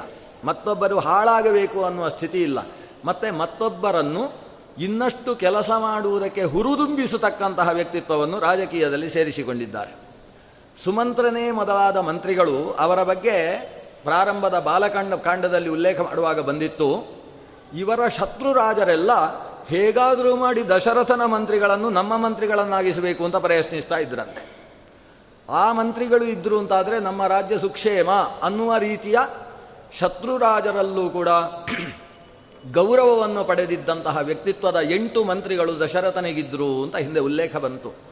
ಅಂತಹ ಮಂತ್ರಿಗಳಿಗೆ ಇನ್ನಷ್ಟು ಉತ್ತಮವಾದ ಪ್ರಜಾಕ್ಷೇಮ ಚಿಂತನೆಯನ್ನು ನಡೆಸುವುದಕ್ಕೆ ಹುರಿದುಂಬಿಸುವುದಕ್ಕೋಸ್ಕರ ಶ್ರೀರಾಮ ಬೇಕು ಬೇಕು ಅಂತ ಕೆಲವು ತಪ್ಪು ನಿರ್ಧಾರಗಳನ್ನು ಮಾಡಿ ಅವರ ಮುಂದೆ ಹೇಳ್ತಿದ್ದ. ಹೇಗೆ? ರಾಮ ಹೇಳಿದ್ದು ಅಂತ ಒಪ್ಪಿಕೊಂಡು ಬಿಡ್ತಾರೋ? ಇಲ್ಲ. ಇವರ ವ್ಯಕ್ತಿತ್ವ ಏನಾದರೂ ಚಿಂತನೆ ಮಾಡ್ತದೋ ಅಂತ ಮುಂದಿಡ್ತಾನೆ ಮುಂದಿಟ್ಟಾಗ ಅವರು ಸರಿಯಾದ ರೀತಿಯಲ್ಲಿ ತೀರ್ಮಾನ ಮಾಡಿ, ರಾಮ, ಇದಷ್ಟು ಸರಿ ಇಲ್ಲ ಅಂತ ಹೇಳ್ತಾರೆ. ರಾಮ ಆಗ, ಹೌದು, ತಾವು ಹೇಳಿದ್ದು ಸರಿಯಾಗಿದೆ, ನಾನಷ್ಟು ಯೋಚನೆಯೇ ಮಾಡಲಿಲ್ಲ ಅಂತ ಹೇಳಿ ಅದನ್ನು ಒಪ್ಪಿಕೊಂಡು ಇನ್ನೊಂದು ಚಿಂತನೆಯನ್ನು, ಅದಕ್ಕಿಂತ ಉತ್ಕೃಷ್ಟವಾದ ಚಿಂತನೆಯನ್ನು ಮುಂದಿಟ್ಟು, ಆ ಸುಮಂತ್ರಾದಿಗಳಿಂದ ಅದನ್ನು ಒಪ್ಪಿಸುವ ಕೆಲಸವನ್ನು ಮಾಡ್ತಾರೆ. ಇದರಿಂದ ಏನಾಗುತ್ತೆ ಮಂತ್ರಿಗಳಿಗೆ? ನಮ್ಮ ಅರಸರು, ಏನು ತಾವು ಹೇಳಿದ್ದೇ ಸರಿ ಅಂತ ಹೋಗತಕ್ಕಂತಹ ಮದ್ದಾನೆ ಅಲ್ಲ ಇದು ಚೆನ್ನಾಗಿ ಪಳಗಿದ ಆನೆ. ನಮಗೆಲ್ಲ ರಕ್ಷಣೆಯನ್ನು ಕೊಡತಕ್ಕಂತಹ ಆನೆ. ಅನ್ನುವ ಮನಸ್ಥಿತಿ ಬಂದಾಗ ಲೋಕಕ್ಷೇಮಂಕರವಾದ ಅನೇಕ ಯೋಜನೆಗಳನ್ನು ರೂಪಿಸುವ ವ್ಯಕ್ತಿತ್ವ ಆ ಸಚಿವ ಸಂಪುಟದಲ್ಲಿ ಉಂಟಾಗ್ತದೆ ಅನ್ನುವ ದೃಷ್ಟಿ ಇದು ಅರ್ಥಶಾಸ್ತ್ರದಲ್ಲಿ ಒಬ್ಬ ರಾಜನಿಗಿರಬೇಕಾದಂತಹ ವ್ಯಕ್ತಿತ್ವ. ಅಂತಹ ಎಲ್ಲ ವ್ಯಕ್ತಿತ್ವವನ್ನು ಹೊಂದಿರತಕ್ಕಂತಹ ರಾಮಚಂದ್ರ ಯುವ ಶಾಸ್ತ್ರಜ್ಞಶ್ಚ, ಕೃತಜ್ಞಶ್ಚ, ಪುರುಷಾಂತರ ಕೋವಿದ. ಯ ಪ್ರಗ್ರಹಾನುಗ್ರಹಯೋ ಯಥಾ ನ್ಯಾಯಂ ವಿಚಕ್ಷಣ. ಧರ್ಮಜ್ಞಶ್ಚ, ಕೃತಜ್ಞಶ್ಚ, ಪುರುಷಾಂತರ ಕೋವಿದ. ಪುರುಷಾಂತರ ಕೋವಿದ ಅಂದರೆ ಮತ್ತೊಬ್ಬ ಪುರುಷ ಏನು ಯೋಚನೆ ಮಾಡ್ತಾ ಇದ್ದಾನೆ ಅಂತ ಇವನಿಗೆ ಗೊತ್ತಾಗಿಬಿಡ್ತದೆ. ಇದು ಬಹಳ ಮುಖ್ಯ. ಇಂಗಿತಜ್ಞವಾಗಿ ಸೇವೆ ಮಾಡುವುದು ಅಂತ ಒಂದು ಶಬ್ದ ಬಳಸ್ತೇವೆ ನಾವು. ಕೆಲವರು ನಮಗೇನಾದರೂ ಸೇವೆ ಮಾಡಲಿಕ್ಕೆ ಬಂದರೆ ನಮಗೆ ಅದು ಸಿಕ್ಕಾಬಿಟ್ಟೆ ರಗಳೆ ರಗಳೆ ಆಗಿ ಹೋಗುತ್ತೆ. ದೇವರ ಪೂಜೆ ಮಾಡುವಾಗ ನಾನು ಇವತ್ತು ಬತ್ತಿ ಹಾಕ್ತೇನೆ ಅಂತ ಹೇಳಿ ಶುರು ಮಾಡಿ, ಅವರೆಲ್ಲೋ ಎಡವಟ್ಟಾಗಿ ಬತ್ತಿ ಹಾಕಿ, ಬತ್ತಿ ಹಾಕು ಅಂತ ಹೇಳಿದರೆ ಸಾಕು, ಅದು ಎಣ್ಣೆ ಹಚ್ಚದೆ ಹಾಗೇ ಬತ್ತಿ ಹಾಕಿ, ಆಮೇಲೆ ನಾವು ಎಣ್ಣೆ ಹಚ್ಚಿ ಹಾಕು ಅಂತ ಮತ್ತೆ ಹೇಳಿ, ಎಣ್ಣೆ ಹಚ್ಚಿದ್ದನ್ನು ನಾವು ಹಿಡಿಯುವ ಜಾಗದಲ್ಲೂ ಅಂಟಿಸಿ, ರಗಳೆ ಮಾಡಿ, ಗಲೀಜು ಮಾಡಿ, ಕೊನೆಗೆ ನೀನು ಮಾಡುವುದಕ್ಕಿಂತ ನಾನೇ ಮಾಡುವುದು ಎಷ್ಟೋ ಒಳ್ಳೆಯದು ಅನ್ನುವ ಮನಸ್ಥಿತಿ ಉಂಟಾಗ್ತದೆ. ಆದರೆ ಇಂಗಿತಜ್ಞವಾದ ವ್ಯಕ್ತಿತ್ವ ಹಾಗಲ್ಲ. ಯಾವ ಹೊತ್ತಿಗೆ ಇವರಿಗೆ ಏನು ಬೇಕಾಗ್ತದೆ ಅಂತ ಅವರ ಮನಸ್ಸಾಗಿ ತಾನು ನಿಂತು ಅವರ ಮನಸ್ಸಿನ ಜೊತೆಗೆ ತನ್ನ ಮನಸ್ಸನ್ನು ಕೂಡ ತಾದಾತ್ಮೀಕರಿಸಿ ಅವರ ಯೋಚನೆಯೇ ತಾನಾಗಿ ಅವರಿಗೆ ಆ ಕಾಲಕ್ಕೆ ಅದನ್ನು ಒದಗಿಸುವ ರೀತಿಯ ಸೇವೆಯನ್ನು ಇಂಗಿತಜ್ಞ ಸೇವೆ ಅಂತ ಕರೀತೇವೆ. ಒಬ್ಬ ರಾಜ ಪ್ರಜಾ ಸೇವೆಗೋಸ್ಕರ ತಾನು ಟೊಂಕ ಕಟ್ಟಿ ನಿಂತಹ ಸ್ಥಿತಿಯಲ್ಲಿ ಅವನಲ್ಲಿ ಇಂಗಿತಜ್ಞತೆ ಬೇಕಾಗ್ತದೆ. ಪ್ರಜೆಗಳು ಯಾವ ಕಾಲಕ್ಕೆ ಏನನ್ನು ಈ ರಾಜತಂತ್ರದಿಂದ ಬಯಸ್ತಾರೆ ಅನ್ನುವ ಜ್ಞಾನ, ಚಿಂತನೆ ಅವರಿಗೆ ಬೇಕಾಗುತ್ತೆ. ತನ್ನನ್ನು ತಾನು ಆಲೋಚನೆ ಮಾಡುವುದಲ್ಲ. ಪ್ರತಿಯೊಬ್ಬರ ಮನಸ್ಸಾಗಿ ನಿಂತು ಯೋಚಿಸಬೇಕು. ಅಂತಹ ಯೋಚನೆಯ ಶಕ್ತಿ ಅವ ಪುರುಷಾಂತರ ಕೋವಿದ. ಅಷ್ಟೇ ಅಲ್ಲ, ಒಬ್ಬ ವ್ಯಕ್ತಿ ಬಂದು ಅವನ ಮುಂದೆ ನ್ಯಾಯ ಚಿಂತನೆಗೋಸ್ಕರ ನಿಂತಾಗ, ನಮಗೆ ಪಕ್ಕದ ಮನೆಯವರು ಹೀಗೆ ಮಾಡಿದರು ಅಂತ ಒಂದು ನ್ಯಾಯವನ್ನು ತಂದು ಮುಂದಕ್ಕೆ ಇಟ್ಟಾಗ, ಯಾರು ಇದರಲ್ಲಿ ಸತ್ಯ ಹೇಳ್ತಾರೆ? ಯಾರು ಸುಳ್ಳು ಹೇಳ್ತಾರೆ, ಅವರ ಮುಖ ನೋಡಿ ಇವ ತೀರ್ಮಾನ ಮಾಡ್ತಾರೆ. ಪುರುಷಾಂತರ ಕೋವಿದ. ಆ ಮುಂದುಗಡೆ ಇರುವ ವ್ಯಕ್ತಿಯನ್ನು ನೋಡಿ ಇವನ ಮನಸ್ಸು ಹೇಗಿದೆ ಅನ್ನುವುದನ್ನು ಕಣ್ಣಿನಿಂದ ಮುಖದಿಂದ ಅರ್ಥ ಮಾಡಿಕೊಳ್ತಕ್ಕಂತಹ ಈ ವಿಶೇಷಜ್ಞತೆ ಇದು ಶ್ರೀರಾಮಚಂದ್ರನಲ್ಲಿದೆ. ಯಾರಿಗೆ ನಿಗ್ರಹ ಮಾಡಬೇಕು, ಯಾರಿಗೆ ಅನುಗ್ರಹ ಮಾಡಬೇಕು, ಯಾವ ಹೊತ್ತಿಗೆ ನಿಗ್ರಹ, ಯಾವ ಹೊತ್ತಿಗೆ ಅನುಗ್ರಹ, ಸಂಧಿ ಯಾವಾಗ, ವಿಗ್ರಹ ಯಾವಾಗ ಈ ವಿಷಯಗಳನ್ನೆಲ್ಲ ಸ್ಪಷ್ಟವಾಗಿ ಅರಿತಂತಹ ರಾಮನಿದ್ದಾನೆ. ಇಷ್ಟೆಲ್ಲ ನಾನೀಗೊಂದು ಎಂಟು ಗುಣಗಳನ್ನು ಹೇಳಿದೆ. ಇಲ್ಲಿ ನಲವತ್ತೆಂಟು ಗುಣಗಳಿದ್ದಾವೆ. ಅದನ್ನು ಹೇಳ್ತಾ ಕೂತ್ರೆ ನಮಗೆ ಇದು ಮುಗಿಯುವುದಿಲ್ಲ. ಅಯೋಧ್ಯ, ಆದರೆ ಗುಣವೇ ಮುಖ್ಯ. ರಾಮ ಅಂದರೆ ಅದು ಗುಣದ ರಾಶಿ. ಗುಣಗಣವೆನಿಸಿದಂತಹ, ಗುಣಸಾಗರನೆನಿಸಿದಂತಹ ಭಗವಂತ ರಾಮನನ್ನು ಸಿಂಹಾಸನದಲ್ಲಿ ಕೂಡಿಸಬೇಕು ಅಂತ ದಶರಥ ಯೋಚಿಸಿದ. ಅವನಿಗೆ ಚಿಂತೆ ಏನು?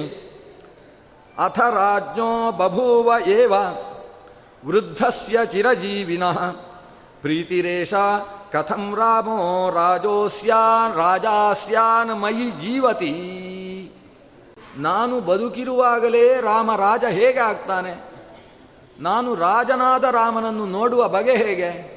ಅಯ್ಯೋ, ಕಷ್ಟವಾಗಿ ಹೋಯಿತೇ ಅಂತ ಯೋಚನೆ ಮಾಡ್ತಾ ಇದ್ದಾನೆ. ಏನು ಕಷ್ಟ ಇವನಿಗೆ? ಏನಂದರೆ ನಾನು ಅರವತ್ತು ಸಾವಿರ ವರ್ಷದ ಮುದುಕ. ವೃದ್ಧ, ವೃದ್ಧಸ್ಯ ಚಿರಜೀವಿನಃ. ನಾನು ವೃದ್ಧ ಹೌದು. ಆದರೆ ಚಿರಜೀವಿ, ನಾನು ಸಾಯುವವ ಅಲ್ಲ. ಚಿರಜೀವಿಯಾದ ವೃದ್ಧನಾದಂತಹ ನಾನು ಬದುಕಿದ್ದೇನೆ. ಬದುಕಿರುವಾಗ ಮಗನನ್ನು ರಾಜ ಮಾಡುವುದು ಹೇಗೆ? ವಸ್ತುತಃ ಈ ಸಮಸ್ಯೆ ದಶರಥನಿಗೆ ಬರಬಾರ್ದಿತ್ತು. ಯಾಕಂದರೆ ಈ ಸೂರ್ಯವಂಶದ ವ್ಯವಸ್ಥೆ ಹೇಗೆ ಅಂದರೆ, ತಲೆ ಕೂದಲು ಬೆಳ್ಳಗಾಯಿತು ಅಂತಾದರೆ ಸಾಕು. ಮಗನನ್ನು ಸಿಂಹಾಸನದಲ್ಲಿ ಕೂಡಿಸುವುದು ಕಾಡಿಗೆ ಹೋಗುವುದು. ಇದು ರಘುವಂಶ ನಡೆದು ಬಂದದ್ದೇ ಹೀಗೆ. ಕಾಳಿದಾಸ ಅವೆಲ್ಲವನ್ನೂ ಸಂಗ್ರಹ ಮಾಡಿ ರಘುವಂಶ ಮಹಾಕಾವ್ಯದ ಪ್ರಾರಂಭದಲ್ಲಿ ಹೇಳ್ತಾನೆ.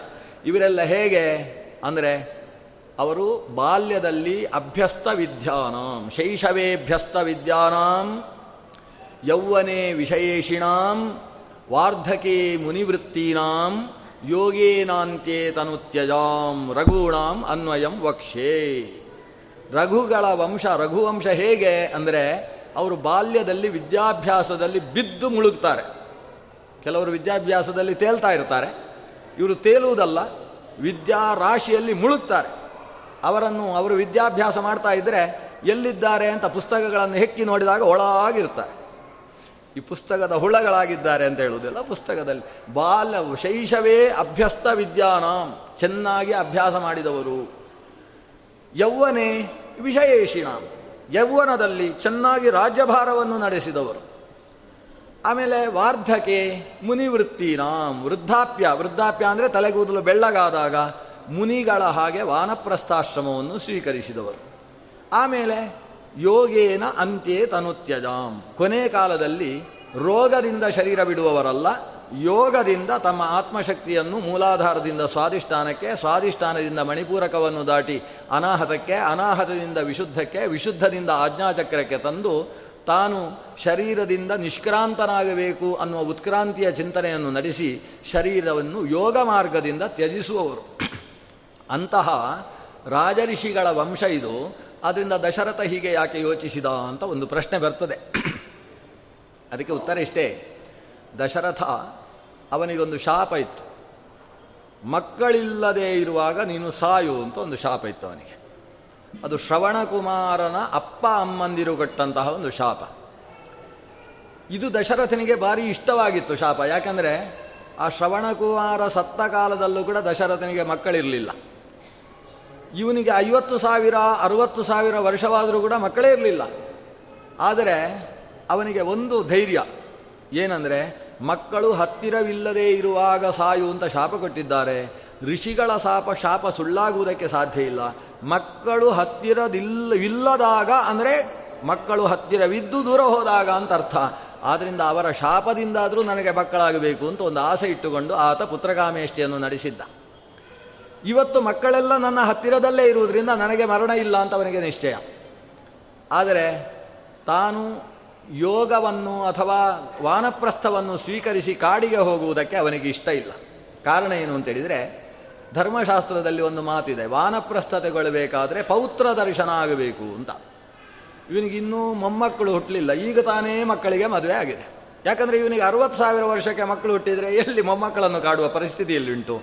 ಹಾಗಾಗಿ ಈತ ಮೊಮ್ಮಕ್ಕಳ ದರ್ಶನ ಆಗಲಿಲ್ಲ ಆದ್ದರಿಂದ ನಾನು ಮೊಮ್ಮಕ್ಕಳ ದರ್ಶನವನ್ನು ಮಾಡಿ ಆಮೇಲೆ ಕಾಡಿಗೆ ಹೋಗಬೇಕು. ಆದ್ದರಿಂದ ಈಗ ಈಗ ನಾನು ವಾನಪ್ರಸ್ಥಕ್ಕೆ ಹೋಗುವ ಅಲ್ಲ. ಚಿರಜೀವಿ ನಾನು. ಇಚ್ಛೆ ಬಂದಾಗ ಮರಣವನ್ನು ಹೊಂದತಕ್ಕಂತಹ ಗುಣ ನನ್ನಲ್ಲಿದೆ. ಶಕ್ತಿ ಇದೆ ಶರೀರದಲ್ಲಿ. ಆದ್ದರಿಂದ ನಾನು ಇಷ್ಟು ಗಟ್ಟಿಯಾಗಿರುವಾಗ ಹೇಗೆ ತಾನೇ ನನ್ನ ಮಗನನ್ನು ರಾಜನನ್ನಾಗಿಸುವುದು? ಹೀಗೆ ಯೋಚಿಸಿದ. ಅವನ ಮನಸ್ಸಿಗೆ ಒಂದು ಯೋಚನೆ ಬಂತು. ನಮ್ಮ ಇತಿಹಾಸವನ್ನು ಗಮನಿಸಿದರೆ ರಘುವಂಶದ ವ್ಯವಸ್ಥೆ ಹೇಗೆ ಅಂದರೆ ನನಗಿಂತ ಶ್ರೇಷ್ಠನಾದ ವ್ಯಕ್ತಿ ಮನೆಯಲ್ಲಿ ಸಿಂಹಾಸನದಲ್ಲಿ ಕೂಡ್ತಕ್ಕಂಥವ ಇದ್ದಾನೆ ಅಂತಾದರೆ ನಾವು ಪ್ರಜಾಭಿಪ್ರಾಯವನ್ನು ಸಂಗ್ರಹ ಮಾಡ್ಬೋದು ಪ್ರಜೆಗಳ ಅಭಿಪ್ರಾಯ ಇಂಥವ ರಾಜ ಆಗಬೇಕು ಅಂತಿತ್ತು ಅಂತಾದರೆ ನಾವು ಅಂಥವನನ್ನೇ ಸಿಂಹಾಸನದಲ್ಲಿ ಕೂಡಿಸಬೇಕು ಅಂತ ಹೀಗೊಂದು ನಮ್ಮ ವಂಶದ ಒಂದು ಸಂಪ್ರದಾಯ ಇದೆ. ಹಾಗಾಗಿ ನಾನು ನನ್ನ ಸಾಮಂತರಾಜರುಗಳನ್ನು ಮತ್ತು ಪ್ರಜೆಗಳನ್ನು ಹತ್ತು ಸಮಸ್ತರನ್ನು ಒಟ್ಟಿಗೆ ಸೇರಿಸಿ ನನ್ನ ರಾಮನಿಗೆ ಪಟ್ಟಾಭಿಷೇಕದ ಚಿಂತನೆಯನ್ನು ಅವರ ಮುಂದೆ ಇಟ್ಟಾಗ ಅವರ ಪ್ರತಿಕ್ರಿಯೆ ಹೇಗಿದೆ ಅನ್ನುವುದನ್ನು ನೋಡಿಕೊಂಡು ತೀರ್ಮಾನ ಕೈಗೊಳ್ಳುವುದು. ಮರುದಿವಸವೇ ಕರೆಸಿದ. ಸಾವಿರಾರು ಸಾಮಂತರಾಜರು ಸೇರಿದರು. ಊರಿನ ದೊಡ್ಡ ದೊಡ್ಡ ಶ್ರೇಷ್ಠಿಗಳು ಸೇರಿದರು. ಶ್ರೇಷ್ಠಿಗಳು ಅಂದರೆ ಈ ಸಂಸ್ಕೃತದ ಶ್ರೇಷ್ಠಿ ಶಬ್ದ ಕನ್ನಡದಲ್ಲಿ ಶೆಟ್ಟಿ ಅಂತಾಗಿದೆ. ದೊಡ್ಡ ತಿಮ್ಮಪ್ಪ ಶೆಟ್ಟಿ ಅಂತ ಹೇಳುವುದಿಲ್ವ? ತಿರುಪತಿ ವೆಂಕಟರಮಣ, ನಿನಗೇತಕ್ಕೆ ಬಾರದು ಕರ್ಣ. ಸಿಕ್ಕಾಬಟ್ಟೆ ದುಡ್ಡು ಸಂಪಾದನೆ ಮಾಡುವವರು. ಅಂದರೆ ಸರ್ಕಾರಕ್ಕೆ ಸಿಕ್ಕಾಬಟ್ಟೆ ಟ್ಯಾಕ್ಸ್ ಕಟ್ಟುವವರು ಯಾರಿದ್ದಾರೆ, ಅವರಿಗೆ ಶ್ರೇಷ್ಠಿಗಳು ಅಂತ ಹೆಸರು. ಅಂತಹ ಸರ್ಕಾರ ಉಳಿಯುವುದೇ ದೊಡ್ಡ ದೊಡ್ಡ ಆರ್ಥಿಕ ಬಲಿಷ್ಠರಿಂದ ಅಂಥವರನ್ನೆಲ್ಲ ಸೇರಿಸಿ. ಸೇರಿಸಿ ತಾನು ಒಂದು ಮಾತು ಹೇಳ್ತಾನೆ. ನಾನು ವೃದ್ಧನಾಗಿದ್ದೇನೆ. ಶಾಂತೋಹಂ ಇಷ್ಟು ಕಾಲ ರಾಜ್ಯದ ಭಾರವನ್ನು ತಲೆಯ ಮೇಲೆ ಹೊತ್ತುಕೊಂಡು ಯಥಾಶಕ್ತಿ ನಡೆಸಿದ್ದೇನೆ. ಎಷ್ಟೋ ಅಪಚಾರಗಳು ಅನವಧಾನತೆಯಿಂದಾಗಿ ನನ್ನಲ್ಲಿ ನಡೆದಿರಬಹುದು. ಆದರೆ ನಾನು ಶಕ್ತಿ ಮೀರಿ ಪ್ರಜಾಕ್ಷೇಮಕ್ಕೋಸ್ಕರ ಪ್ರಯತ್ನಿಸಿದ್ದೇನೆ. ಇವತ್ತು ಆ ಕಾರಣದಿಂದಲೇ ನನಗೆ ಸುಸ್ತಾಗಿ ಹೋಗಿದೆ. ಇಷ್ಟು ದೀರ್ಘ ವಯಸ್ಕನಾದಂತಹ ನನ್ನನ್ನು ನೋಡಿದಾಗ ನಿಮಗೆಲ್ಲ ಕರುಣೆ ಉಕ್ಕಿ ಬರ್ಬೋದು. ಅಯ್ಯೋ ಪಾಪ, ಇಷ್ಟು ಮುದುಕಾದರೂ ಎಷ್ಟು ಚೆನ್ನಾಗಿ ಕೆಲಸ ಮಾಡ್ತಾನೆ ನಿಮಗೆಲ್ಲ ಅನಿಸ್ಬೋದು. ಸಾಕು ಇವ ಕೆಲಸ ಮಾಡಿದ್ದು ಅಂತಲೂ ಅನಿಸ್ಬೋದು. ಹಾಗಾಗಿ ನಾನು ನನ್ನ ಅತ್ಯಂತ ಪ್ರಿಯ ಮಗನಾದಂತಹ, ಜ್ಯೇಷ್ಠನೂ ಶ್ರೇಷ್ಠನೂ ಆದಂತಹ ರಾಮಚಂದ್ರನಿಗೆ ಸಿಂಹಾಸನದಲ್ಲಿ ಕೂಡಿಸುವ ಯೋಚನೆ ಮಾಡ್ತಾ ಇದ್ದೇನೆ. ಆದರೆ ಇದೇ ತೀರ್ಮಾನ ಏನಲ್ಲ, ನಿಮ್ಮ ತೀರ್ಮಾನ ಹೇಗಿದೆ, ಅದಕ್ಕೆ ನಾನು ಬದ್ಧ. ನೋಡಿ ಎಷ್ಟು ಚೆಂದ ಮಾತಾಡ್ತಾನೆ. ದಶರಥ, ಇದೇ ನನ್ನ ತೀರ್ಮಾನ ಅಲ್ಲ. ಮತ್ತೆ ಏನು? ಯದ್ಯಪ್ಯೇಷ ಮಮ ಪ್ರೀತಿ ವಸ್ತುತಃ ಇದು ನನ್ನ ಮನಸ್ಸಿನ ಅಭಿಪ್ರಾಯ. ಆದರೆ ತಮನ್ಯತ್ ವಿಚಿತ್ಯತಾಂ. ಹಿತಮನ್ಯತ್ ವಿಚಿತ್ಯತಾಂ. ಅನ್ಯ ಮಧ್ಯಸ್ಥ ಚಿಂತಾತು. ವಿಮರ್ದಾಭ್ಯಧಿಕೋದಯ ಇದು ನನ್ನ ಅಭಿಪ್ರಾಯ. ಇದಕ್ಕಿಂತ ಬೇರೆದ್ದಾದ ಹಿತ ಇದ್ದರೆ ಅದನ್ನು ನೀವು ಆಲೋಚನೆ ಮಾಡಿ. ನಾನು ನನ್ನ ಅಭಿಪ್ರಾಯವನ್ನು ಹೇಳಿದ್ದೇನೆ. ಯಾಕಂದರೆ ಚಿಂತನೆ ನಡೆಸಬೇಕಾದರೆ ಒಂದು ದೃಢವಾದ ಅಭಿಪ್ರಾಯ ಮುಂದೆ ಇರಬೇಕು. ಆವಾಗ ಅದಕ್ಕೆ ಖಂಡನೆಯೋ ಮಂಡನೆಯೋ ಉಂಟಾಗುವುದಕ್ಕೆ ಸಾಧ್ಯವಾಗ್ತದೆ. ರಾಮನಿಗೆ ಪಟ್ಟಾಭಿಷೇಕ ಮಾಡಿ ನಾನು ವಿಶ್ರಾಂತನಾಗಬೇಕು ಅನ್ನುವ ನನ್ನ ಅಭಿಪ್ರಾಯ ನಿಮ್ಮ ಮುಂದೆ ಇಟ್ಟಿದ್ದೇನೆ. ನೀವು ಯಾವುದು ಹಿತ ಅನ್ನುವುದನ್ನು ತಾವೆಲ್ಲ ಸೇರಿ ಚಿಂತನೆ ನಡೆಸಬೇಕು ಅಂತ ಒಂದು ವಿಷಯವನ್ನು ಮಂಡನೆ ಮಾಡಿದ. ಈ ಸಭೆಯ ಬಗ್ಗೆ ವಾಲ್ಮೀಕಿಗಳು ಒಂದು ಮಾತು ಹೇಳ್ತಾರೆ. ಸಾವಿರಾರು ರಾಜರುಗಳು ಮತ್ತು ಸಾವಿರಾರು ಶ್ರೇಷ್ಠಿಗಳು ಸೇರಿರತಕ್ಕಂತಹ ಪ್ರಕೃತಿಗಳಿಂದ ಯುಕ್ತವಾದಂತಹ ಸಭೆ ಅದು. ಆದರೆ ಅಲ್ಲಿ ಇಬ್ಬರ ಅನುಪಸ್ಥಿತಿ ಕಾಣಿಸ್ತಾ ಇತ್ತು ಅಂತ ಹೇಳ್ತಾರೆ ವಾಲ್ಮೀಕಿಗಳು. ಯಾರು? ನತು ಕೇಕಯರಾಜಾನಂ ಜನಕಂ ವಾನರಾಧಿಪ ತ್ವರಯಾ ಚಾನಯಾಮಾಸ ಪಶ್ಚಾತ್ತೌ ಶ್ರೋಷ್ಯತಃ ಪ್ರಿಯಂ. ಇಬ್ಬರ ಅನುಪಸ್ಥಿತಿ. ಒಂದು ಕೇಕಯ ದೇಶದ ರಾಜ ಅಲ್ಲಿರಲಿಲ್ಲ. ಮತ್ತೊಂದು, ಜನಕ ಜನಕಪಟ್ಟಣ ಜನಕಾಧೀಶ ಅಂತ ಕರೆಸಿಕೊಂಡಂತಹ ಶೀರಧ್ವಜ ರಾಜ ಅಲ್ಲಿ ಇರಲಿಲ್ಲ. ಇದು ಎರಡು ಅಲ್ಲಿ ಎದ್ದು ಕಾಣಿಸ್ತಾ ಇದ್ದಂತಹ ಅನುಪಸ್ಥಿತಿ. ಅಲ್ಲ ಅವರಿಬ್ಬರು ಯಾಕೆ ಬಂದಿರಲಿಲ್ಲ?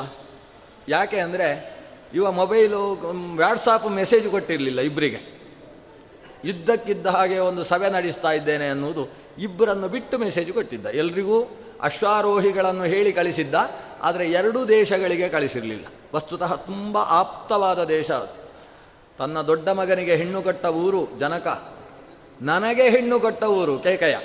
ಕೈಕೇಯಿಯನ್ನು ಕೊಟ್ಟಂತಹ ದೇಶ ಅದು. ಆ ಕೇಕಯ ರಾಜನನ್ನು ಕರೆಸಿಲ್ಲ, ಜನಕನನ್ನು ಕರೆಸಲಿಲ್ಲ. ಯಾಕೆ? ಅದಕ್ಕೆ ವಾಲ್ಮೀಕಿಗಳೇ ಕಾರಣ ಕೊಡ್ತಾರೆ. ಯಾಕಂದರೆ ಒಂದು ಅವರಿಗೆ ಒಂದು ಸಸ್ಪೆನ್ಸ್ ಇರಲಿ ಅಂತ. ಯಾಕೆ ಕಳಿಸ್ಲಿಲ್ಲ? ನ ಚಾನಯಾಮಾಸ ಪಶ್ಚಾತ್ ತೇ ಶೋಷ್ಯತಃ ಪ್ರಿಯಂ ಒಂದು ಸಮಜಾಯಿಷಿ ಕೊಟ್ಟಿದ್ದಾರೆ. ಯಾಕಂದರೆ ನಾನು ರಾಮನಿಗೆ ಪಟ್ಟಾಭಿಷೇಕ ಮಾಡಿದ ಮೇಲೆ ನಿಮ್ಮ ಅಳಿಯ ಪಟ್ಟಾಭಿಷಿಕ್ತನಾಗಿದ್ದಾನೆ ಅಂತ ಅಲ್ಲಿಗೆ ತಿಳಿಸಿದರೆ ಎಷ್ಟು ಖುಷಿಯಾಗುತ್ತೆ ಅವರಿಗೆ. ನಿಜವಾಗಿ ಬೇಸರವಾಗ್ಬೋದು. ನಮಗೊಂದು ಮಾತು ಮೊದಲು ಹೇಳಬಾರ್ದಿತ್ತ? ನಾವು ಬಂದು ಬಿಡ್ತಿದ್ವಿ ಅಂತ. ಆಮೇಲೆ ಹೇಳಬೇಕು ಅವರಿಗೆ, ತುಂಬ ಅವಸರ ಅವಸರದಲ್ಲಿ ಆಗೋಯಿತು ತೀರ್ಮಾನ. ಯಾಕಂದರೆ ನನಗೆ ನಾನು ಸಾಯ್ತೇನೆ ಅಂತ ಅನಿಸಿತು. ಅದಕ್ಕೆ ಅರ್ಜೆಂಟಾಗಿ ಮಾಡಿ ಮುಗಿಸಿದೆ ಅಂತ ಹೀಗೆಲ್ಲ ಹೇಳಲಿಕ್ಕಾಗ್ತದೆ. ಅಂತ ಹೀಗೆಲ್ಲ ದ ಯೋಚನೆ ಮಾಡಿ ಆತ ಅವರಿಬ್ಬರಿಗೆ ತಿಳಿಸಲಿಲ್ಲ. ಆದರೆ ವಾಲ್ಮೀಕಿಗಳು ಹೇಳಿದ ಈ ಮಾತಿನಿಂದ ಭಾರಿ ದೊಡ್ಡ ದೊಡ್ಡ ಇಷ್ಟಿಷ್ಟು ದಪ್ಪದ ಗ್ರಂಥಗಳೆಲ್ಲ ಬಂದೋಗಿದ್ದಾರೆ ಅದಕ್ಕೆ ಕಾರಣ ಏನು? ಇಲ್ಲಿ ದಶರಥ ಒಂದು ದೊಡ್ಡ ರಾಜಕಾರಣ ಮಾಡಿದ. ಪ್ರಜೆಗಳ ಮುಂದೆ ಬಂದು ರಾಮನಿಗೆ ಪಟ್ಟಾಭಿಷೇಕ ಮಾಡುವುದು ಅಂತ ಮುಂದಿಟ್ಟು, ಇದು ನನ್ನ ನಿರ್ಧಾರ ಏನೂ ಅಲ್ಲ, ನೀವು ಹೇಗೆ ಹೇಳ್ತೀರಿ ಹಾಗೆ ಅಂತ ಮುಂದಿಟ್ಟು ಬಿಟ್ಟ. ಇದರ ಹಿನ್ನೆಲೆ ಏನು ಅಂದರೆ, ಆ ಕೇಕಯ ರಾಜ ಬಂದರೆ ರಾಮನಿಗೆ ಪಟ್ಟಾಭಿಷೇಕ ಆಗಲಾರದು ಅನ್ನುವ ಭೀತಿ ಅವನಿಗಿತ್ತು. ಕಾರಣ ಏನು ಅಂದರೆ, ಕೈಕೇಯಿಯನ್ನು ಮದುವೆ ಮಾಡಿಕೊಳ್ಳಬೇಕಾದರೆ ಒಂದು ಒಪ್ಪಂದ ನಡೆದಿತ್ತು. ಏನು ಒಪ್ಪಂದ? ಈಕೆಯಲ್ಲೇ ಹುಟ್ಟುವ ಗಂಡು ಮಗುವಿಗೆ ನೀನು ಸಿಂಹಾಸನವನ್ನು ಕೊಡುವುದಾಗಿದ್ದರೆ ಮಾತ್ರ ನಾನು ನನ್ನ ಮಗಳನ್ನು ನಿನಗೆ ಮದುವೆ ಮಾಡಿಕೊಡ್ತೇನೆ. ಯಾಕಂದರೆ ಅರವತ್ತು ಸಾವಿರ ವರ್ಷದ ಮುದುಕನಿಗೆ ಈ ಹದಿನಾರು ವರ್ಷದ ಹುಡುಗಿಯನ್ನು ಕೊಡಬೇಕು ಅಂತಾದರೆ ಇಷ್ಟಕ್ಕಾದರೂ ನೀನು ಒಪ್ಪಬೇಕು ಅನ್ನುವ ಕಾರಣದಿಂದ ಆತ ಒಪ್ಪಂದಕ್ಕೆ ಸಹಿ ಮಾಡಿದ್ದ. ಈಗ ಕೈಕೇಯ ರಾಜ ಬಂದರೆ, ಏ ನನ್ನ ಮಗ, ನನ್ನ ಮೊಮ್ಮಗ ಭರತ ಇರಬೇಕಾದ್ರೆ ನೀನೇನು ರಾಮನಿಗೆ ಬೆಟ್ಟಾಭಿಷೇಕ ಮಾಡುವುದು ಅಂತ ಒಂದು ಮಾತು ಎತ್ತಿದ ಅಂತಾದರೆ ಎಲ್ಲ ಎಡಬಟ್ಟಾಗುತ್ತೆ ಅದಕ್ಕೆ ಕೇಕಯನಿಗೆ ಹೇಳಿ ಕಲಿಸಲಿಲ್ಲ. ಜನಕನಿಗೆ ಯಾಕೆ ಹೇಳಿ ಕಳಿಸಲಿಲ್ಲ ಈ ವಿಷಯ ಜನಕನಿಗೂ ಕರುಣಾಕರ್ಣಿಕೆಯಾಗಿ ಗೊತ್ತು. ಭರತನಿಗೆ ಪಟ್ಟಾಗಬೇಕು ಅಂತ. ಅವ ನನ್ನ ಮಗಳ, ಮಗ ಗಂಡನಿಗೆ ನೀನು ಪಟ್ಟಾಭಿಷೇಕ ಮಾಡ್ತಾ ಇದ್ದಿ, ಇದು ಸಮಂಜಸ ಅಲ್ಲ ಅಂತ ಹೇಳುವ ಸಾಧ್ಯತೆ ಇದೆ. ಅತ್ಯಂತ ಧರ್ಮನಿಷ್ಠನಾದ ರಾಜ ಜನಕ. ಆದ್ದರಿಂದ ಜನಕನನ್ನು ಕರೆದರೂ ಕೂಡ ಸ್ವಲ್ಪ ಸಮಸ್ಯೆ ಇದೆ. ಅದಕ್ಕೋಸ್ಕರ ಅವರಿಬ್ಬರನ್ನು ಕರೆಸದೆ, ಉಳಿದವರೆಲ್ಲ ಏನು ರಾಜ ಹೇಳಿದ್ದಕ್ಕೂ ಜೈ ಅಂತ ಹೇಳುವವರು, ರಾಮ ಹೇಳಿದ್ದಕ್ಕೂ ಜೈ ಅಂತ ಹೇಳುವವರು. ಹಾಗಾಗಿ ಇವರೆಲ್ಲರ ಮುಂದೆ ಒಪ್ಪಿಗೆಯನ್ನು ಪಡೆದು ಒಂದು ಪಟ್ಟಾಭಿಷೇಕ ಮಾಡಿಬಿಟ್ರೆ ಆಗಬಹುದು ಅಂತ ಇವ ಯೋಚಿಸಿದ. ಆಮೇಲೆ ಎಲ್ಲಿಯಾದರೂ ಕೇಕೆಯ ಬಂದು ಕೇಳಿದರೆ, ಏ, ನನ್ನ ನಿರ್ಧಾರ ಅಲ್ಲಪ್ಪ, ಎಲ್ಲ ಪ್ರಜೆಗಳು ಸೇರಿ ಪಟ್ಟಾಭಿಷೇಕ ಮಾಡಿಬಿಟ್ರು ಅಂತ ಹೇಳುವುದಕ್ಕೋಸ್ಕರ ತಾನು ಸಭೆಯಲ್ಲಿ ಇಂತಹ ಮಾತುಗಳನ್ನಿಟ್ಟ ತುಂಬ ಜಾಗರೂಕತೆಯ ನಡೆಯನ್ನು ಈತ ಅನುಸರಿಸಿದ್ದಾನೆ. ಅಂತ ಇಷ್ಟೆಲ್ಲ ವಿಚಾರಗಳೆಲ್ಲ ಬಂದಿದ್ದಾವೆ. ಇದು ಇದರಲ್ಲಿ ಒಂದು ಅರುವತ್ತು ಪರ್ಸೆಂಟು ಕರೆಕ್ಟ್. ವಸ್ತುತಃ ಜ ರಾ ದಶರಥನಿಗೆ ಇಷ್ಟು ಭೀತಿ ಇದ್ದದ್ದು ಹೌದು. ಹಾಗಾಗಿ ಇಲ್ಲದೆ ಹೋದರೆ ರಾಮನಿಗೆ ಪಟ್ಟಾಭಿಷೇಕ ಮಾಡುವಾಗ ಭರತದ ಶತ್ರುಘ್ನರನ್ನಾದರೂ ಕರೆಸಬಾರ್ದಿತ್ತೆ. ಸಾಕ್ಷಾತ್ ತಮ್ಮಂದಿರಾಗಿದ್ದಂತಹ ಭರತ ಶತ್ರುಘ್ನರು ಅಲ್ಲಿದ್ದಾರೆ. ಅವರ ಅಜ್ಜನ ಮನೆಯಲ್ಲಿದ್ದಾರೆ, ಕೇಕೆಯ ದೇಶದಲ್ಲಿದ್ದಾರೆ. ಮೊದಲಿಂದಲೂ ಅವರು ಅಲ್ಲಿರುವುದೇ ಜಾಸ್ತಿ. ಇಲ್ಲಿ ವಸಿಷ್ಠರು ಪಾಠ ಹೇಳ್ತಾ ಇದ್ರು ಕೂಡ ಚಕ್ಕರ ಹಾಕಿ ಅಲ್ಲಿ ಹೋಗಿ ಕೊಡ್ತಿದ್ರು. ಕೊನೆಗೆ ಕೇಕಯ ರಾಜನೇ ಅಲ್ಲಿ ಪಾಠದ ವ್ಯವಸ್ಥೆ ಮಾಡಿದ್ದ. ಹೀಗೆ ಭರತ ಶತ್ರುಘ್ನರು ಅಲ್ಲಿಯ ಕಾಲೇಜಿಗೆ ಹೋಗ್ತಾ ಇದ್ರು. ಇಲ್ಲಿ ಇರಲಿಲ್ಲ. ಇಲ್ಲಿ ರಾಮಲಕ್ಷ್ಮಣರಿಗೆ ಪಾಠಗಳ ವ್ಯವಸ್ಥೆ ವಸಿಷ್ಠರ ಮೂಲಕವಾಗಿ ನಡೆದಿತ್ತು. ಅವರನ್ನೂ ಕರೆಸಿಕೊಳ್ಳದೆ ಇವರು ಪಟ್ಟಾಭಿಷೇಕದ ತೀರ್ಮಾನ ಮಾಡ್ತಾನೆ ಅಂದರೆ ಇದರ ಹಿನ್ನೆಲೆಯಲ್ಲಿ ಒಂದು ಅವಸರದ ನಿರ್ಧಾರ ಇದೆ. ಆದರೆ ಈ ಅವಸರದ ನಿರ್ಧಾರ ಕೇವಲ ರಾಜಕೀಯ ಪ್ರೇರಿತವಾಗಿರಲಿಲ್ಲ. ಅದರ ಹಿನ್ನೆಲೆಯನ್ನು ವಿಶ್ವ ವಾಲ್ಮೀಕಿಗಳು ಹೇಳ್ತಾರೆ, ದಶರಥನಿಗೆ ನಾನು ಸಾಯ್ತೇನೆ ಅಂತ ಅನಿಸಿತಂತೆ. ದಿವ್ಯಂತರಿಕ್ಷೇ ಭೂಮೌಚ ಘೋರಂ ಜಂಭಯಂ ಸಂಚ ಚಕ್ಷೇಥ ಮೇಧಾವಿ, ಶರೀರೇ ಚಾತ್ಮನೋ ಜರಾಂ ಅಪಶಕುನಗಳನ್ನು ಕಂಡ ದಶರಥ, ಇನ್ನು ಮೂರು ದಿವಸದಲ್ಲಿ ಸಾಯಲಿದ್ದೇನೆ ಅಂತ ಅವನಿಗೆ ಗೊತ್ತಾಯಿತು. ಇದು ಜ್ಞಾನಿಗಳಿಗೆ ಗೊತ್ತಾಗುವ ವಿಷಯ. ಅವರು ಸೂರ್ಯನನ್ನು ಹೀಗೆ ನೋಡಿದರೆ ಸೂರ್ಯ ಒಂದು ಬಳೆಯ ಹಾಗೆ ಕಾಣಿಸ್ತಾನೆ. ಸೂರ್ಯನ ಮಧ್ಯದಲ್ಲಿ ದೊಡ್ಡ ತೂತು. ಇದಕ್ಕೆ ಸವಿತೃ ಸುಶಿರ ಅಂತ ಕರೀತಾರೆ.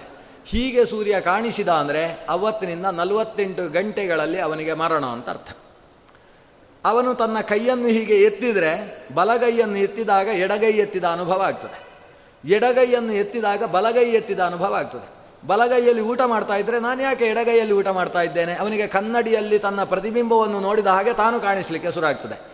ಇಂತಹ ಭ್ರಮೆಯುಂಟಾಗುವುದಕ್ಕೆ ಪ್ರಾರಂಭ ಆಯಿತು ಅಂತೇಳಿದರೆ ಆತ ಮೂರು ದಿವಸದಲ್ಲಿ ಸಾಯ್ತಾನೆ ಅಂತ ನಿಶ್ಚಯ. ಇದೆಲ್ಲ ಆತ ನೀರಿನಲ್ಲಿ ಹೀಗೆ ಬಗ್ಗಿದಾಗ, ಅರ್ಘ್ಯ ಕೊಡುವುದಕ್ಕೆ ಕೈಯಲ್ಲಿ ನೀರು ಎತ್ತಿದಾಗ ಅವನ ತಲೆ ಕಾಣಿಸದೆ ಬರೀ ಕಬಂಧ ಮಾತ್ರ ಕಾಣಿಸಿತು ಅಂತೇಳಿದರೆ ಅವತ್ತಿನಿಂದ ಆತ ನಾಲ್ಕು ಗಳಿಗೆಗಳಲ್ಲಿ ಸಾಯ್ತಾನೆ ಅಂತ ಅರ್ಥ. ಹೀಗೆಲ್ಲ ಕೆಲವು ಸಾವಿಗೆ ಸೂಚಕಗಳು ಅಂತಿದ್ದಾವೆ. ಸ್ವಪ್ನದಲ್ಲಿ ಮಂಗ ಬಂದು ಮೇಯೆಲ್ಲ ಪರಚಿ ಇವನ ಮೂಗನ್ನು ಕಚ್ಚಿತು ಅಂತಾದರೆ ಅದಕ್ಕೊಂದು ಫಲ ಇದೆ. ಇದನ್ನೆಲ್ಲ ಐತರೆಯೋಪನಿಷತ್ತಿನ ಕೊಲೆಯಲ್ಲಿ ಭಾಷ್ಯದಲ್ಲಿ ಶ್ರೀ ಆನಂದ ತೀರ್ಥ ಭಗವತ್ಪಾದರು ನಿರೂಪಿಸಿದ್ದಾರೆ. ಇಂತಹ ಮರಣ ಸೂಚಕಗಳನ್ನು ಆತ ಕಂಡಂತೆ. ಇನ್ನು ಮೂರು ದಿವಸದಲ್ಲಿ ಮರಣ ಇದೆ. ಹಾಗಾದರೆ ಅಷ್ಟರಲ್ಲಿ ನಾನು ಸಿಂಹಾಸನ ಸ್ಥಾನಾದ ರಾಮನನ್ನು ಕಾಣದೇ ಹೋದರೆ ಈ ಕಣ್ಣನ್ನು ದೇವರು ಕೊಟ್ಟದ್ದು ವ್ಯರ್ಥವಾಗಿ ಹೋಗುತ್ತೆ. ಅದನ್ನು ಸಿಂಹಾಸನಸ್ಥನಾದ ಶ್ರೀರಾಮಚಂದ್ರನನ್ನು, ಯುವರಾಜ ಪಟ್ಟಾಭಿಷಿಕ್ತನಾದ ಸೀತಾಸಮೇತನಾದ ರಾಮನನ್ನು ನಾನು ಕಾಣತಕ್ಕದ್ದು ಅಂತ ನಿರ್ಧರಿಸಿದ ಪ್ರಜೆಗಳು ಅಭಿಪ್ರಾಯವನ್ನು ಕೊಟ್ಟರು ಆದಷ್ಟು ಬೇಗ ರಾಮನ ಸಿಂಹಾಸನದಲ್ಲಿ ಕೂತದ್ದನ್ನು ಕಾಣಬೇಕು ಅಂತ ಹೇಳಿದರು. ದಶರಥ ಒಂದು ಮಾತು ಕೇಳ್ತಾನೆ, ಅಲ್ಲ, ನಾನು ಇನ್ನೂ ನನ್ನ ಶರೀರದ ತೋಳ್ಬಲ ಇದೆ. ಕಷ್ಟಪಟ್ಟು ನಿಮ್ಮನ್ನು ಇನ್ನು ಏನು ವ್ಯತ್ಯಾಸ ಆಗದೆ ರಾಜ್ಯಭಾರ ಮಾಡ್ತಾ ಇದ್ದೇನೆ. ನನ್ನ ರಾಜ್ಯಭಾರದಲ್ಲಿ ಏನು ದೋಷ ಕಂಡಿತು ಅಂತ ನೀವು ರಾಮನನ್ನು ಪಟ್ಟಾಭಿಷೇಕ ಮಾಡಬೇಕು ಅಂತ ಹೇಳ್ತೀರಿ ಅಂತ ಒಂದು ಕೇಳಿದಂತೆ. ಸಭೆ ಸ್ತಬ್ಧವಾಯಿತು. ಇವರಿಗೆ ರಾಮನ ಮೇಲಿನ ಪ್ರೀತಿಯಲ್ಲಿ ಹೊಗಳಿದ್ದೇ ಒಳಗಿದ್ದು ಬೇಗ ರಾಮನನ್ನು ಸಿಂಹಾಸನದಲ್ಲಿ ಕೊಡಿಸು. ಇದರ ಅರ್ಥ ಏನು? ನೀನು ಇಳಿ ಅಂತ ಅರ್ಥ.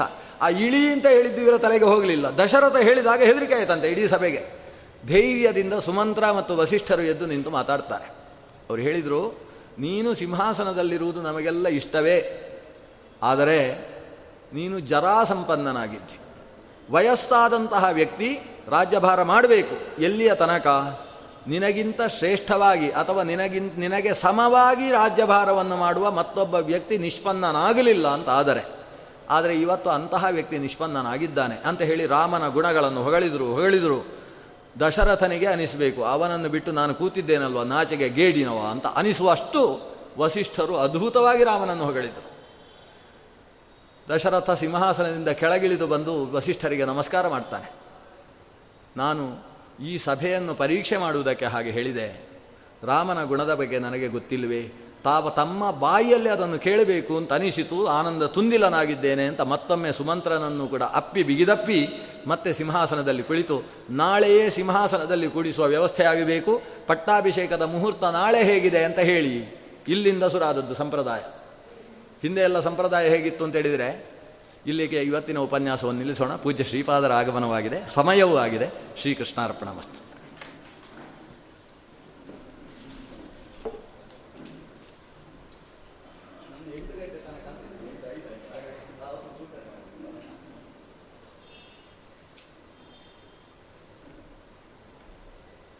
ನಾಳೆ ಏಳು ಗಂಟೆಗೆ ಸರಿಯಾಗಿ ಶುರು ಮಾಡೋಣ